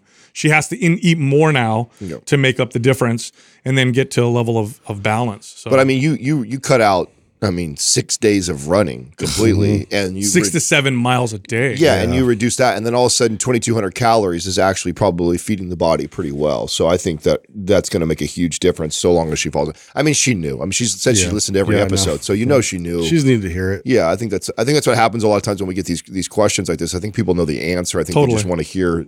Well, wanna- when when they call in, what happens is they're ready to hear what they know. They Yeah. just Right. need that one last, uh, you know, Yeah. push or whatever. Our next caller is Rebecca from Tennessee. Hi, Rebecca. How you doing? Hello. Good. Thank you so much for talking with me today. I wish I had um, the knowledge uh, I've gotten from listening to y'all 10 years ago when I was leaner and had a better metabolism, but I appreciate it. No problem. How can we help you? Okay, two part question. I have heard uh, if you're in your 40s, you should no longer do HIIT or high intensity cardio. The source states that it increases your stress level and in turn increases your cortisol. Thought? you go one at a time. Okay. Yes. All right. So, okay. So, Boom. okay, that's a very general statement that can be true or not true. Uh, First, uh, to be clear, all exercise is a stress on the body. All exercise raises cortisol. Okay. It's a stress response. The reason why you get stronger and more fit is your body adapts so that that same stress no longer becomes a stress. That's why you have to add weight to the bar or make it work out harder, add reps to keep progressing. Now, uh, high intensity interval training it can be an inappropriate or appropriate depending on the individual. It really has less to do with age and more to do with the individual. There is a reason though that we made that program so late th- as, as we did. It's a it's the most abused form of exercise. Yes. yeah, by far. and you shouldn't live in it anyways. Uh, so it's it's a very short program. So it's something you kind of um, weave in uh, with your strength training as well. But strength training is definitely going to be the hub of of your focus. it's so- rare, it's rarely ever Sure. a program that we recommend. Think about all the times we've answered True. live questions. Rarely ever do we get somebody on here and we're talking to them like, you know what you need? You need some more HIIT in your life. Yeah. That's it's rare. It's just it's a tool. It can be used, but it's it's rarely it's rarely one of those ones that we think that most people should be doing most of the time. I'll tell you where most of the value of HIIT comes from. Okay. HIIT's value comes from its improvement in VO2 max performance. That's most of its value. Mm-hmm. The way that HIIT is used for the most part is to try and burn as many calories as possible. So, and, and, and in that case, it's got some value for a very short period of time. And then after that, it's really not that valuable anymore. So let me ask you a question, Rebecca. What are your Sure. goals? Why are you doing HIIT? Like, what is it that you're looking for? Well, I, I've actually taken it out of my routine um, and just started walking more. Um, I used to be a circuit person and um, did more of it, but lately I've kind of decreased that a lot. I may do sprints every once in a while just to make sure I can still do it, Mhm. but I've really taken it out as of late. Were you an athlete in Great. college? No, Okay. no. Or what, what are your goals? Uh, and then Okay, what's let your- me do part two questions. Okay, about all that? Okay. Okay. My husband has great genetics. He is 53 and eats whatever he wants. He probably doesn't even get 100 grams of protein a day. He is very muscular and looks better than most men half his age. He gets comments whenever we go in public and from our friends. I'm not jealous of him, slightly jealous of eating whatever you want. I work out, I eat healthy. I've been consistently working out for over 20 years. So we've been married 23. We've gone to the gym consistently the whole time. I have a degree in nutrition. Um, I would just like to look like the work I put in. All right, so this is actually connected to the first What do I do? one. Well, first off, you're, uh, you know, as far as someone else having genetics that a lot, I mean, that's just the real world. I mean, Yeah. you know, you know, Adam's two, you know, three inches taller than me. Can't do anything about it, but I have more hair than he does. Can't do anything about that either. uh, and so um, there's people like that. So, Can't but win them all. in terms of what you can do, I need to know what your goals are, what your current workout looks like, and what does your lifestyle look like? Do you have kids? Do you go? Do you get good sleep every night? Like, Uh, I get great sleep every night. I sleep all the time. Um, I uh, got anabolic in the fall, and I did that, and then um, went back through it kind of again in um, the new year. I'm just started last week a five by five program, just trying to switch things up a little. Um, I'm 47, so I'm not really trying to look like you know. Uh, fitness model or anything like that. I just want to look, you know, fit and healthy and like and like all the time that I do put in, like you can tell, basically. okay, and so what does that mean for you? Like leaner, uh, more sculpted? Um, do you have more specific, uh, you know, goal?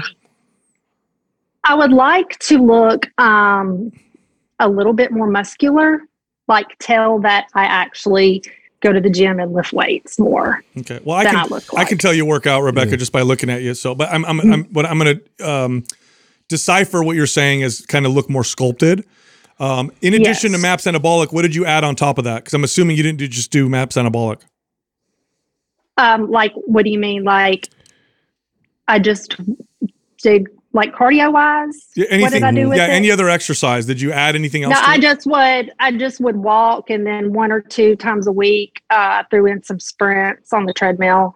Okay. Um, that's all I did. That's not- I, I did not not lose any weight. I stayed the exact same weight running it.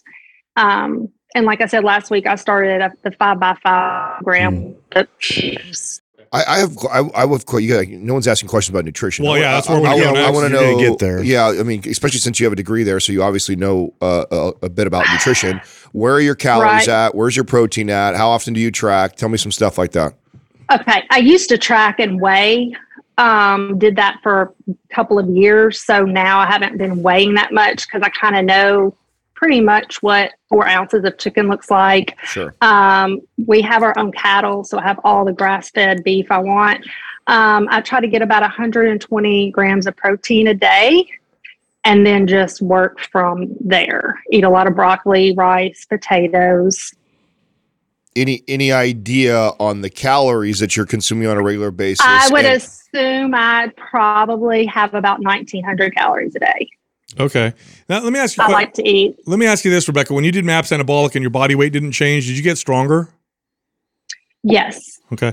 I, I would suggest measuring progress by looking at the trends with body fat percentage because my uh, hunch Should an exchange. is that you, you built some muscle and burnt some body fat. If, if you're getting stronger, it usually means you're building muscle, usually.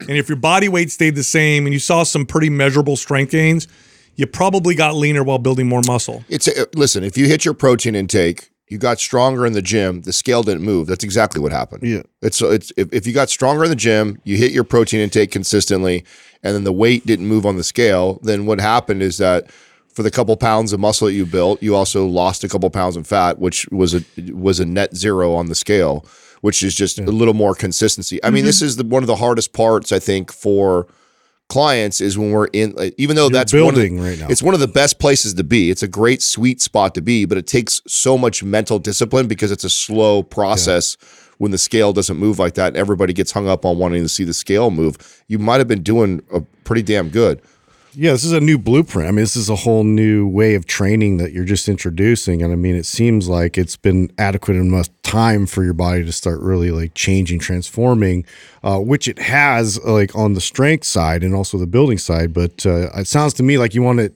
a little more reveal, which, you know, might be just like the composition of body fat. Yeah, I would. Look, there's two options here, Rebecca. You can either cut your calories. I don't think that's a good idea yet because 1900 isn't much, and and that would take you down to like 1400 calories, and then you'd be kind of stuck there. The other option is to do a slow reverse diet. Yes. For three four months, uh, maybe interrupted by some slight breaks or some small breaks, and then go cut from there. So that wherever you end up is in a you know sustainable place, which I think you should do. I think a slow reverse diet, focus on building strength. If the scale doesn't move much and you're still increasing your calories, you're winning. Then when you get up to like 25, 26, 2700 calories, body weight staying roughly the same, you're much stronger in the gym, then I would start the cut from there and then you'd see the body fat uh, come off your body and you'd be in a place where you can maintain, kind of where you're at now with calories. i'm i'm also if you were my client i, I would make you track right now. I just would. I would just because i want Okay. that way i could give you better for sure answers. Mm-hmm. Because even with your I, like i know you have the knowledge to know what like about four ounces of protein is and what a good what a good choice and a bad choice is. Like that's a that's a, a huge help for me. But even after all these years I've been doing this, and I don't know many people that have weighed and measured to the detail that I have, I still surprise myself when I come back and I track and I go like, oh wow, that was I thought I was eating a little more of that, or I thought I was eating a little less of that. And when I look at it over the course of two, three weeks, it really gives me a better picture and idea of what I'm doing consistently, which then gives me like, okay, this is where I need to go from there, whether it's cutting calories or increasing them to speed my metabolism up. So I, I would want you in this case to at least give me a month or so of like tracking so we can get a really good, a more clear picture. Cause then I can give you more like accurate advice of, oh, this is for sure what's happening, you know, based off of where your grams of protein, your calories are, and what you've been doing consistently. And I know what you've been doing training wise, and I know what's going on with the scale. I would be able to answer like with more certainty of what's what's happening. Right. Should I increase my 120 and increase that a little? I don't think your I don't think your protein is. Uh, do you mind if I ask about what your weight is, or where, what, give me where's your goal weight? Where would you want to be weight wise uh, on the scale? My goal weight, um, back when I was leaner by about 140, Okay, so your protein. and I'm about one. Yeah, I'm about 150 right now. okay, so so 120 to 140 is fine. So your protein's not, but the and, and I and I, I would challenge this because you said you you think around 120. So like when I say, oh, I think I'm around like 180, but then when I start tracking, I'm like, oh, I do hit 180 sometimes.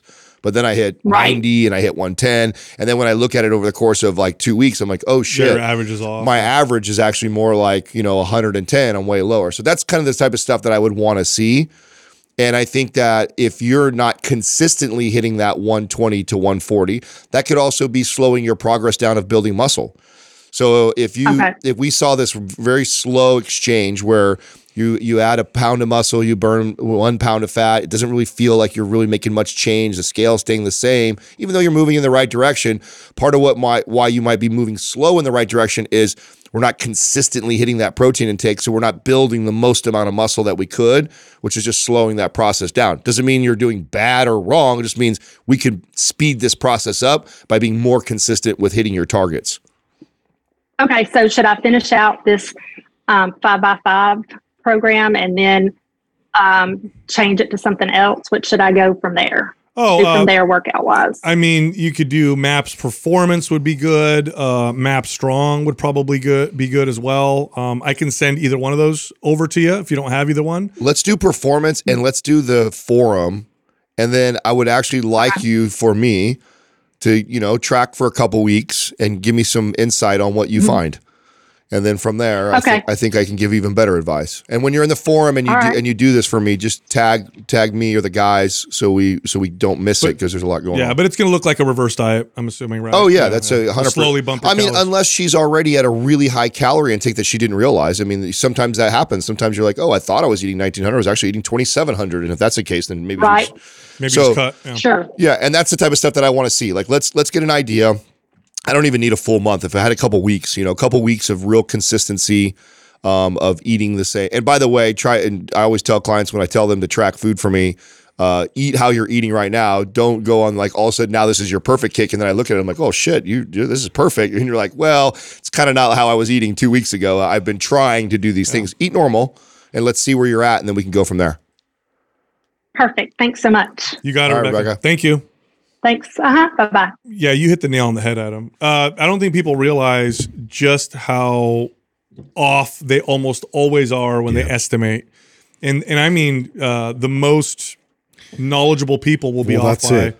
300, 400 calories, 50, 60 grams.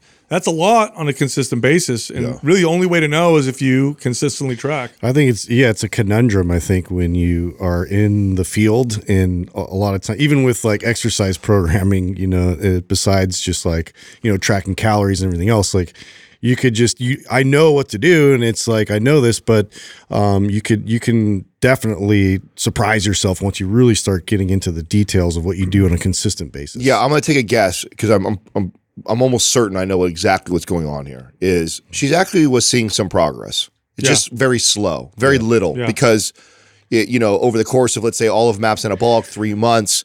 She she probably only added three pounds of muscle, Mm-hmm. only lost three pounds of fat, which you know dispersed over your body and over three months feels like nothing, right? Mm-hmm. So she probably feels like I made no progress whatsoever, really, and I did all this stuff. I eat really good, but if we were to go back and really pick apart the diet, I bet you that for every for every good day of eating protein and balanced and hitting her macro targets that she wants, she has equal amount of days that she misses just slightly, mm-hmm. and that's just enough to slow that to make Yeah. that progress very very slow because Yeah. it's in it's not consistently hitting those targets. Now take that same person following the same program, calories all the same, but hitting her protein intake consistently day in day out. Now she builds eight pounds of muscle Right. instead of three. And now mm. she sees that. Like you put mm-hmm. you put eight to ten pounds of muscle on a woman, she's gonna feel and see the difference in that, and would see a difference even more in strength. And, And- the fat loss. You know? And the fat loss would probably start this because the metabolism is now speeding up. So, you know, sometimes it's just this little subtle tweak like that, and a lot of it is just getting a little more insight into exactly what you're doing. And mm-hmm. I, and I get it because because she has knowledge in that space. It's easy to go like, I know I don't eat bad. It's not a matter. You're not eating bad. You're just not hitting your targets you need to hit Well, to, yeah. to see the movement you want to I see. guarantee there's progress. It's just like you gotta get those horse blinders on sometimes. You know, you start comparing yourself, especially like to your husband or whoever else like close next to you that has like these different genetics. It's you know, you really got to stay focused on what's happening with your own body and, and your own Yeah, it's interesting she added that because that we we could have done without that. That had that comp, that had, had zero nothing to do influence. with what was happening. Zero Yeah. influence on um, how we would help her. Um, but I think it came out because it's one of those like, You Oh, get why, frustrated. why am I doing this and I'm not looking like this person type of deal? Oh, There's, a, lo- there's could be a lot of reasons for it, genetics being one of them. Our next caller is Elijah from Australia. Elijah, what's happening? How can we help you? Hey guys, thank you for taking my call. Um, before I ask my question, I'll give you all a bit of context. Um, so I started listening to you guys around 2021 during the pandemic. Um, I've been training for years before that, though, doing stuff like boxing, conditioning workouts, and some weights.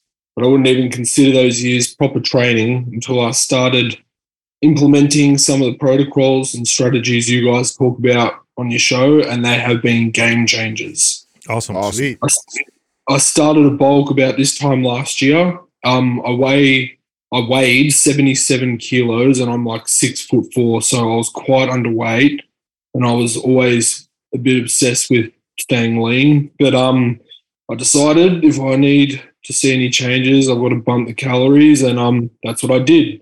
So very gradually I increased them and increased them and fast forward to now, I weigh 90 kilos. I weighed myself last week. I'm 90 kilos and I'm eating between like 3,500 to 4,000 calories every day. And I'm still relatively lean. So that's been a win. Thank you. Um, I'm eating only whole foods, lots of eggs, milk, um, kangaroo organs, honey, stuff like that. And I also use quite a bit of salt, quite liberally. I know you guys talk about the benefits of salt and how most people that train and eat whole foods actually need to use more salt in their diet. So I tried this too. I started increasing my salt intake and um, I noticed my performance in the gym was better. I had more energy throughout the day. And as I've been increasing my calories, um, I've continued to salt like all those other small meals I've been having throughout the day as much as I would my main meals. And um, like the more I was, I was uh, like the more salt I was adding, I started to notice like some uh, negative, or yeah, negatives like side effects. Like obviously, I started retaining a lot of water. I felt a bit sluggish, a bit groggy throughout the day, and I even started to get like a bit of reflux. I don't know if that was from the salt though. It could have been some other things, but my question for you guys is we know that salt isn't as bad as what we're told and i know you guys promote increasing your sodium intake but for someone like myself who's bulking and eating like a lot of food even if you are having whole foods and you're on a like a quote unquote clean diet can salt or sodium have negative health effects like these studies they've put out in the presence of ex- excess calories, or is it just it's just um, the the case of like uh, too much of a good thing as it turns into a bad thing? Yeah. Well, let's back up for a second. Um, do you know how much salt you're consuming, or are you just adding it liberally and you don't really know how many grams? I haven't haven't been weighing it or anything. It's just I've got a little a little jar here, and it's just like yeah, I'm just If it's Go all for if it's all on Whole Foods, I very much so doubt. I wish I had this. Maybe Doug can look it up for me. Used to have this really great um, infographic or whatever you call it, where it showed, and I think I've talked to you guys about this before. It showed like a um, Processed food. one, yeah, like one like McDonald's meal, and then it showed like how many meals, whole food meals, like like, and they showed like a pile of salt. How like, much you'd have it's add? pretty yeah, substantial. Yeah, it's it's a, so where it could be potentially this uh, is if you are salting your whole foods like crazy, and then you still have a lot of processed foods in the diet or too. the food itself could be it if you're just eating too much. But here, here's the thing, okay? Just to back up for a 2nd if everything stayed the same, and then you reduced the salt because you had added a bunch and you reduced it and you felt better, then it probably was the salt. Your last, the last part of the question was, is too much of a good thing a bad thing? Yeah, I mean, water's great for you. You need water, but you could die if you drink too much water. So it's true. Now, it, that, the only way to know if that's the case, though, is if everything's controlled. Yeah, if you controlled everything, you kept everything the same, raised the sodium, lowered the sodium, noticed you felt better at a particular point, then that's what worked better for you. Now, the the the hint the there's some some hints here into what you're saying that tells me that it may actually be the sodium. One is in your written question that it looks like you kept everything the same, you just decreased the salt and felt better. Is that correct? correct. Okay. So that right there tells me that it might be the salt. And then the second thing you mentioned, a lot of people don't know this, but lots of sodium for some people can cause um, issues like acid reflux. It can change the pH and acidity to the point where people will start to get some heartburn. So that that also tells me that it might have just been too much. So there is a good amount of sodium or the right amount and it's higher than what the World Health Organization will recommend, especially for an athlete and you sweat and all that stuff. But can you have too much? Yes, you could definitely have too much. So if you did control everything, everything stayed the same, and then you you raise your sodium, lowered your sodium, put it in the middle, and you notice, oh, here's where I feel the best, then that's probably what it was. Yeah. Yeah. Okay. Yeah. I, I, like I kind of knew that. I thought it, it might have been because um yeah like I, I wasn't yeah I wasn't really paying attention to how much I was using. I was like oh this is great and I was I just keep piling it on. But then yeah. It, uh, It could, I could, you know, what would also make the difference too, Sal, is if there was a a major shift in the intensity and volume of training you're doing too. Like, so if he was, let's say he was, you know, eating a good amount of salt and You you know, know, he started overtraining. Or yeah, something. boxing, training all the time, so with that, and then all of a sudden went the other opposite direction. Now you're like uh, MAPS Anabolic, walking. You're not pushing the intensity very much, and only training three days a week, and then you're also increasing sodium at the same time. They could do a a flip flop. Yeah, your sodium needs go up or down based off of activity and, and sweating. But Sweat. if but if everything stayed the same, so that includes activity and lifestyle, and you just raised it and lowered the salt, and you notice, you know, here's where I feel the best, and that's probably what it's. The other question I have too, Elijah, is what kind of salt are you using? Celtic and um Celtic sea salt and pink Himalayan. All right, that's Most fine. Celtic. Yeah, you're getting other. You're getting some other um, electrolytes in there. If if you controlled everything and increased sodium, decreased it, and found that that oh a little lower than what I thought, I feel better. Then that's probably what it was. Yeah, I mean the only other direction I would see is like, like if you if you had introduced a food you know that you hadn't before and then you were reacting to it somehow um, with your gut. Like uh, for good me, that's something that it, it presented a new host of variables. Like I started to get a little acid reflux. So I don't know if you've been through that whole process of kind of eliminating, introducing, and you know parsing out like what types of foods like uh, do best with you and like what are the most digestible, that kind of a thing. But sounds to me like if you reduced your salt and it helped, you know, that's pretty clear. Yeah. Here's the other thing too is that um, I don't care what any expert says. Um, now, this is of course in the context of a normal, healthy individual, so you don't have any like real bad uh, dysfunctional psychological issues. Let's say, but I don't care what any expert says. Uh, if it makes you feel like crap, listen to your body. So if you listen to Mind Pump and we say eat this much protein, do this much exercise, do this or whatever, and you do it, and you're like, oh, I feel like shit. Don't ignore your body and just do what we said. Like listen to your body. Your body is going to give you better answers than we are. Now the only time this is not the case is when you have like really dysfunctional relationships uh, with our own bodies and exercise, where a person is like, well, they're telling me I'm overtraining, but I'm going to keep overtraining because this makes me feel better, even though they clearly are, type of deal. So, but but if if you're like if you're controlling these things and you're pretty good, you're not like you know, like I said, you don't have these like really dysfunctional relationships with exercise and diet. Listen to your body because there's always going to be an individual variance, and there could be other factors that we're just not seeing. And I, you know, the worst thing you could do is ignore your body because some, you know, some expert told you to do something else. It's like when people get on medications and their doctor says, "Here, this will help you," and then they'll, they're like, "I can't. This feel I feel terrible, but doc says I need to take this." It's like, well, if you feel terrible, like it's probably not Got to working be for your you. own advocate always. Totally, totally. Does that make sense? Yeah, yeah, hundred percent. Okay. Yeah, no, it's uh, yeah, it, it like sometimes you just uh, you hear you hear something is like uh, it's not as bad as we've been told, and it's like, oh, sweet, I'll just fucking pile it on everything. But um, yeah, it's yeah, Taste it's everything just, yeah, it doesn't. this- Sometimes it, it yeah it goes backwards. So um, Totally. yeah.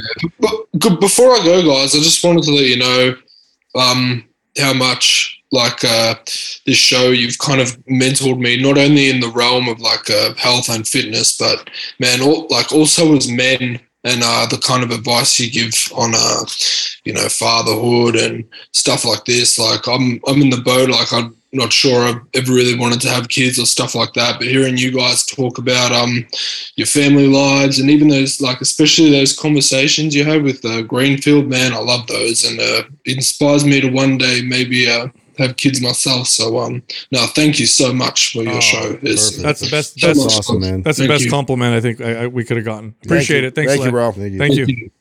Thanks, guys. You got it. I didn't know you could eat kangaroo meat. What? I didn't know You you, didn't could know eat that? can- no, Yeah. I had no idea. I mean, Why not?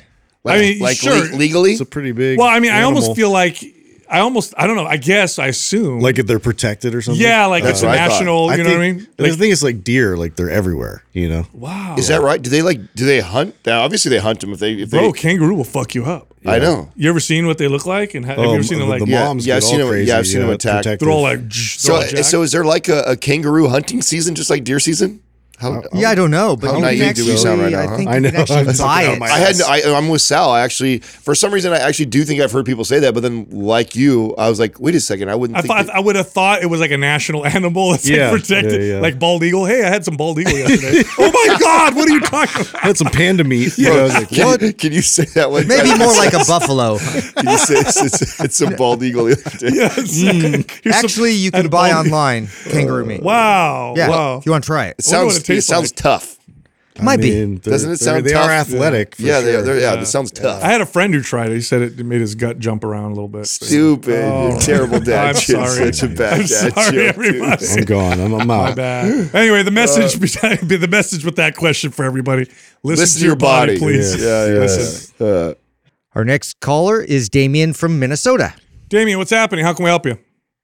Hey guys, uh, so happy to be on. Thanks for having me. All right. Um, well, so uh, I'm a I'm an online coach first off and trainer, and I just want to say thank you for uh, all the put out there. It's really helped me um, help a lot of people, um, and I'm excited to help more. So I just I use your stuff every day, how to communicate and stuff to communicate. So just thank you for that. Um, You got it. Brad. for myself though um, it's around the concept of intuitive training um, i put that in quotes i'm not really sure if that's a, specific term or not but you mentioned that term a couple times in the show maybe the last couple months um, and it's intrigued me because i'm finding myself kind of falling into that or wanting to fall into that and want to know your thoughts. Um, a little context on me specifically uh, i lost uh, 70 pounds after college um, over the course of a couple and over the past uh, two or three years used almost exclusively mind pump program to build uh, now about 25 pounds of muscle went from 190 to i was two um, and i'm a lower body body fat percentage so free commercial works. Right on. Oh yeah. or overall my metabolism's way higher. It's, it's a great place to be. If, if you're thinking about reverse dieting and do it. Um, but yeah so i'm in a place now where i love training though um, and the benefits that it gives me almost more mentally and, and emotionally or personally you might say. Um, than any specific aesthetic shift. And if i if i want to you know drop a couple body fat percentage i, I know how to do that. Um, but but i've always been a person who has really specific goals and follows programs to a t um, and wants to hit those goals whether they're aesthetic you know this percentage body fat or a certain strength goal like powerlifting or something. Um, but lately i've just been running MAPS 15 uh, style program but also some days i'm sprinkling in more exercises i have more time or if i'm feeling good um, i'm a da- i'm a, a dad to two daughters under three now so days can look really different. Um, uh, you know and then you know some weeks look different. Like last week i ran more of a three times a week type of deal. Um, but yeah i just love to hear your guys' advice on training intuitively not following a program per se um, if if your weeks are going to look different. And then how do you think about when to buckle in and follow a program? When do you know you need to do that um, versus train intuitively?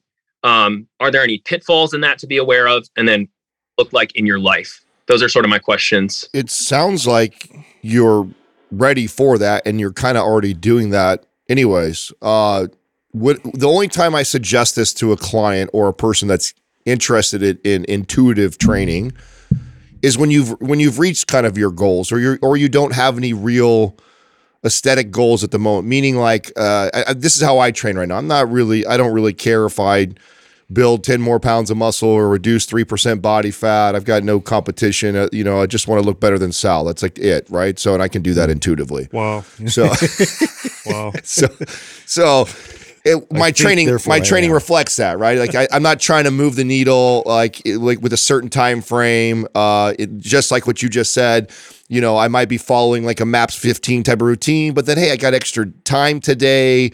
The kids are you know with somebody else or, or I, I i feel good i'm well fed i slept well so i'm going to do an hour workout today. And so i might do that and i might bounce around from our programs I, there's nothing wrong with that when you I think you're at a very healthy, good, balanced place. Body fat percentage is good, strength is pretty good, mobility is pretty good. Um, I'm healthy. I'm just trying. I'm trying to weave my my training and exercise in with my lifestyle and what I do, and so it it it, it conforms and and changes based on uh, my week, week to week. There's nothing wrong with that. The pitfall of that is you know real easily sometimes you can you say you're intuitive training and intuitive training starts looking less and less like training Right. and more and more That's why I think uh, you know maybe structuring sort of a period for that um, of of you know uh, experimenting with that and then um, coming back to some kind of programming because uh, obviously it, it, it requires the knowledge that you have already built and this is to the point where uh, you can understand what moves the needle the most for you individually that being nutrition that being training and you kind of understand how your bodies react and so you can throttle down and it's going to produce what you want it to produce. You can kind of back off and you can kind of you know stay in a bit of a maintenance phase. Um, i mean this is a long game so th- this is all about longevity what's going to work best for you. It's nice to introduce new stimulus every now and then and so you want to kind of consider that so uh, I would I would kind of cruise and experiment your way through that for for a couple months and, and make make sort of a block of this uh, to to really get some feedback on how well that was going for you, and then maybe introduce something new in terms of programming to stimulate you uh, going forward. You know, you know, Damien, I have a challenge, a big problem with this conversation, and it's not uh, anything that Adam and Justin are saying, but rather the way that we tend to frame intuitive training as if it's uh, like this is this is what intuitive training is, and everything else is structured, planned mm. workouts. It- It's that's not what it looks like. It's more like a range. Mm. So in, intuitive training could be on the low end of the range where you modify your reps a little bit, or maybe you move a little more intuitive and you change some exercises, becomes a little more intuitive. I change the days that I work out mm. and the intensity. And then it could be all the way extreme intuitive where I literally today wake up and decide what I'm going to do. And I had no idea, no concept, or really any structure whatsoever. Okay. What determines where you should probably fall on that scale? There's two things. One is your experience with exercise. If you've been working out and training your body consistently for two decades, then you are you can probably do the most intuitive form of training and do very very well. Like if you've been working out for a year consistently, I do not think it's a good idea to try and do the extreme form of intuitive training. You're probably more ready for changing exercises here and there and maybe changing uh, rep ranges. So now there's another part to this, which is your relationship with exercise and yourself. If you have a dysfunctional relationship with exercise and your body, uh, intuitive training is terrible. You take somebody who's got body image issues and you tell them, hey, train intuitively. They're going to overtrain, they're going to beat themselves up. Or somebody who has a dysfunctional relationship with strength and you tell them, hey, go train intuitively. They're going to always try and lift heavy, even when their body is telling them not to, even when it's not a good idea. So that's that's where that's how we determine where we fall on that scale. Now, based off of what you're saying, I think you're doing great. I think you're perfect. You're doing perfectly fine. What it sounds like you're doing is you're following some structure, but then you modify it based off of mm-hmm. your schedule with your kids mm-hmm. and kind of what you need during that week or whatever. That sounds perfectly fine. Yeah. I think you're totally fine. I think you might actually be overthinking it a little bit. I think you're doing absolutely fine. You're doing great.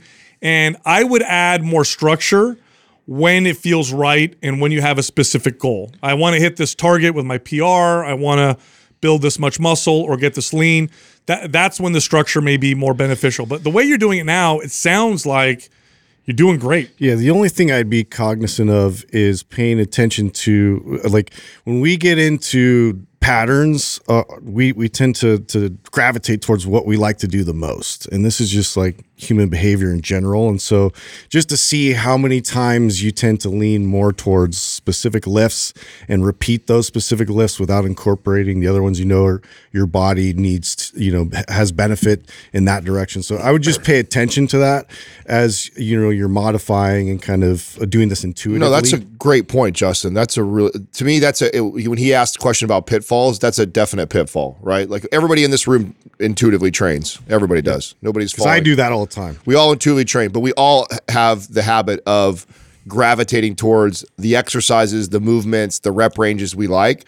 So you just got to have that check in with yourself. You know, just con- consistently check in. Like Sal said, I think you're doing great right now. You don't need to. I think you're kind of intuitive training right now. So roll with it, but then also be aware of your own habits and behaviors around training. And typically, what we all do is gravitate to the things we're good at or we like doing. And what I'm sure you've learned already being a coach now, uh, many times what's best for our body is not always necessarily the things that we like doing or we want to do. So, Yeah. you know, so just having that, you know, come to Jesus moment with yourself occasionally and going like, okay, I've been in quote unquote intuitive training for the last six months, but, But I haven't hit legs. yeah, but I, yeah, yeah, right. I've skipped legs or I haven't done this or I, I've been doing five by five that entire time or whatever it is that you love or gravitate towards and be honest with yourself and then go like, ah, my body probably needs me to do this or whatever like that and then and start moving in that direction. That, that I'd say that's probably the biggest pitfall. Yeah, it's so whenever you do intuitive anything, that, you know, nutrition, training, whatever, there's really two voices that you're listening to.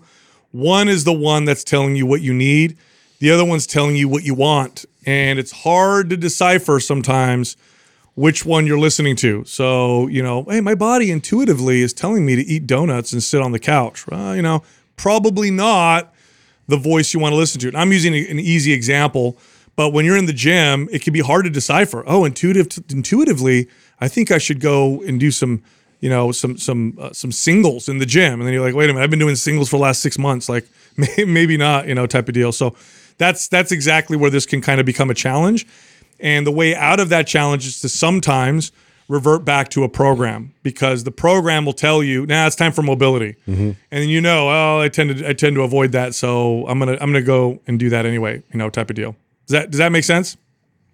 Yeah, that's really helpful. Thank you guys. I, I think it really now that I'm I'm hearing you, I think the mental block for me has always been that I've been so honed in on a program, so I feel that that not following one so specific will just lead to like muscle falling off my body. That No. won't happen. Uh, yeah, no. know, it's like I know how the numbers work. It's kind of a I'm used to doing this one thing. So I, I now that I'm hearing you talk, it's like, yeah, it'll be fine. Just kind of do what you know is a good workout times a week, and you'll stay healthy. And and that that makes sense to me. I, yeah, thanks. cool. And it says you're an online coach, NCI certified. Is that correct? Yeah, that's right. Do And you I have- just signed up coaching mastery and the vault and all that too. So I'm excited for that. Awesome. Do you have the Prime bundle? Um, I have uh, I do I have Prime. And uh, Adam's gonna yell at me. I don't have Prime Pro yet. That's like the one program of We'll yours I don't. You got to get that too. We'll send it- Yeah, We'll send it over I'm to gonna you. send you Prime Pro. Yeah, David. it's essential. yeah. Yeah, thank you guys. You're, you're the best. You got it, man. All Thanks right, for calling in. Yeah. Still surprises me how many people remember when you said that. It's like PTSD. They're all Ah! just, "Oh, don't get me. I wonder how many people lied. Yeah, I have it. I wonder how many people haven't called in because they know you're gonna ream them. They're like, I have it, but can you can you send me one I for try my to think. friend? I try to think the positive. How many people go and buy it before they even ask a question? Oh yeah, yeah, yeah. I like that. Because they're like, I, I'm going to ask this question right now. I'm going to make sure I got my ass covered because I know he's I'm gonna gonna, shame you into this purchase. Boom. I know it's hilarious. I do want you know he'll listen to this later on, and I, I think we did get a chance to say it to him. But since he is a coach, um, rarely ever am I encouraging any of my clients to train this way Never. because everybody who hires you. Uh, I shouldn't say everybody. Most everybody who will ever hire you has a very specific goal that they're trying to uh, obtain. It's I need to lose 30 pounds. I want to build 10 pounds of muscle. I want to increase my bench press. I want to increase my. And when you have very specific goals and you're a coach, my job is to try and get you there the, the, the fastest, healthiest, best way possible. And to intuitively train and eat is not the way to do that. And so if you are a coach, um, you know, th- th- this is like the ultimate destination for a client eventually to get to when they're beyond you. But when they hire you, I'm never going like, oh yeah, we're gonna go ahead and intuitively train or intuitively eat right now while we try and hit these look, goals. Look, I'm gonna ma- I'm gonna make it even more clear. The vast majority of people who also happen to be vast majority unhealthy and overweight or obese, the vast majority of people intuitively eat and intuitively exercise. Yeah. The problem is not that they're intuitively not benefiting exercising them. and intuitively eating. It's that their intuition Their compass is all fucked they don't up. have a good intuition. So they are listening to the voice, but the voice is not the voice they The need to voice listen is to. leading them astray. The pro- so you need to train that voice and become connected to it before you can move to something like this. Otherwise, your intuition will literally tell you to not move and eat garbage. In which case, we know for a fact that that's the wrong thing to do. Look, if you like Mind Pump, head over to mindpumpfree.com and check out our guides. We have free guides that can help you with fitness, health, fat loss, muscle building, and much more. You can also find all of us on social media. Justin is on Instagram at mindpumpjustin. You can find me on Instagram at mindpumpdestefano. And you can find Adam on Mind Pump, uh, excuse me, on Instagram at Mind Pump Adam. Thank you for listening to Mind Pump. If your goal is to build and shape your body, dramatically improve your health and energy, and maximize your overall performance, check out our discounted RGB Super Bundle at mindpumpmedia.com. The RGB Super Bundle includes MAPS Anabolic, MAPS Performance, and MAPS Aesthetic. Nine months of phased expert exercise programming designed by Sal, Adam, and Justin to systematically transform the way your body looks, feels, and performs. With detailed workout blueprints and over 200 videos, the RGB Super Bundle is like having Sal, Adam, and Justin as your own personal trainers, but at a fraction of the price. The RGB Super Bundle has a full 30 day money back guarantee, and you can get it now plus other valuable free resources at mindpumpmedia.com. If you enjoy this show, please share the love by leaving us a five star rating and review on iTunes and by introducing Mind Pump to your friends and family. We thank you for your support, and until next time, this is Mind Pump.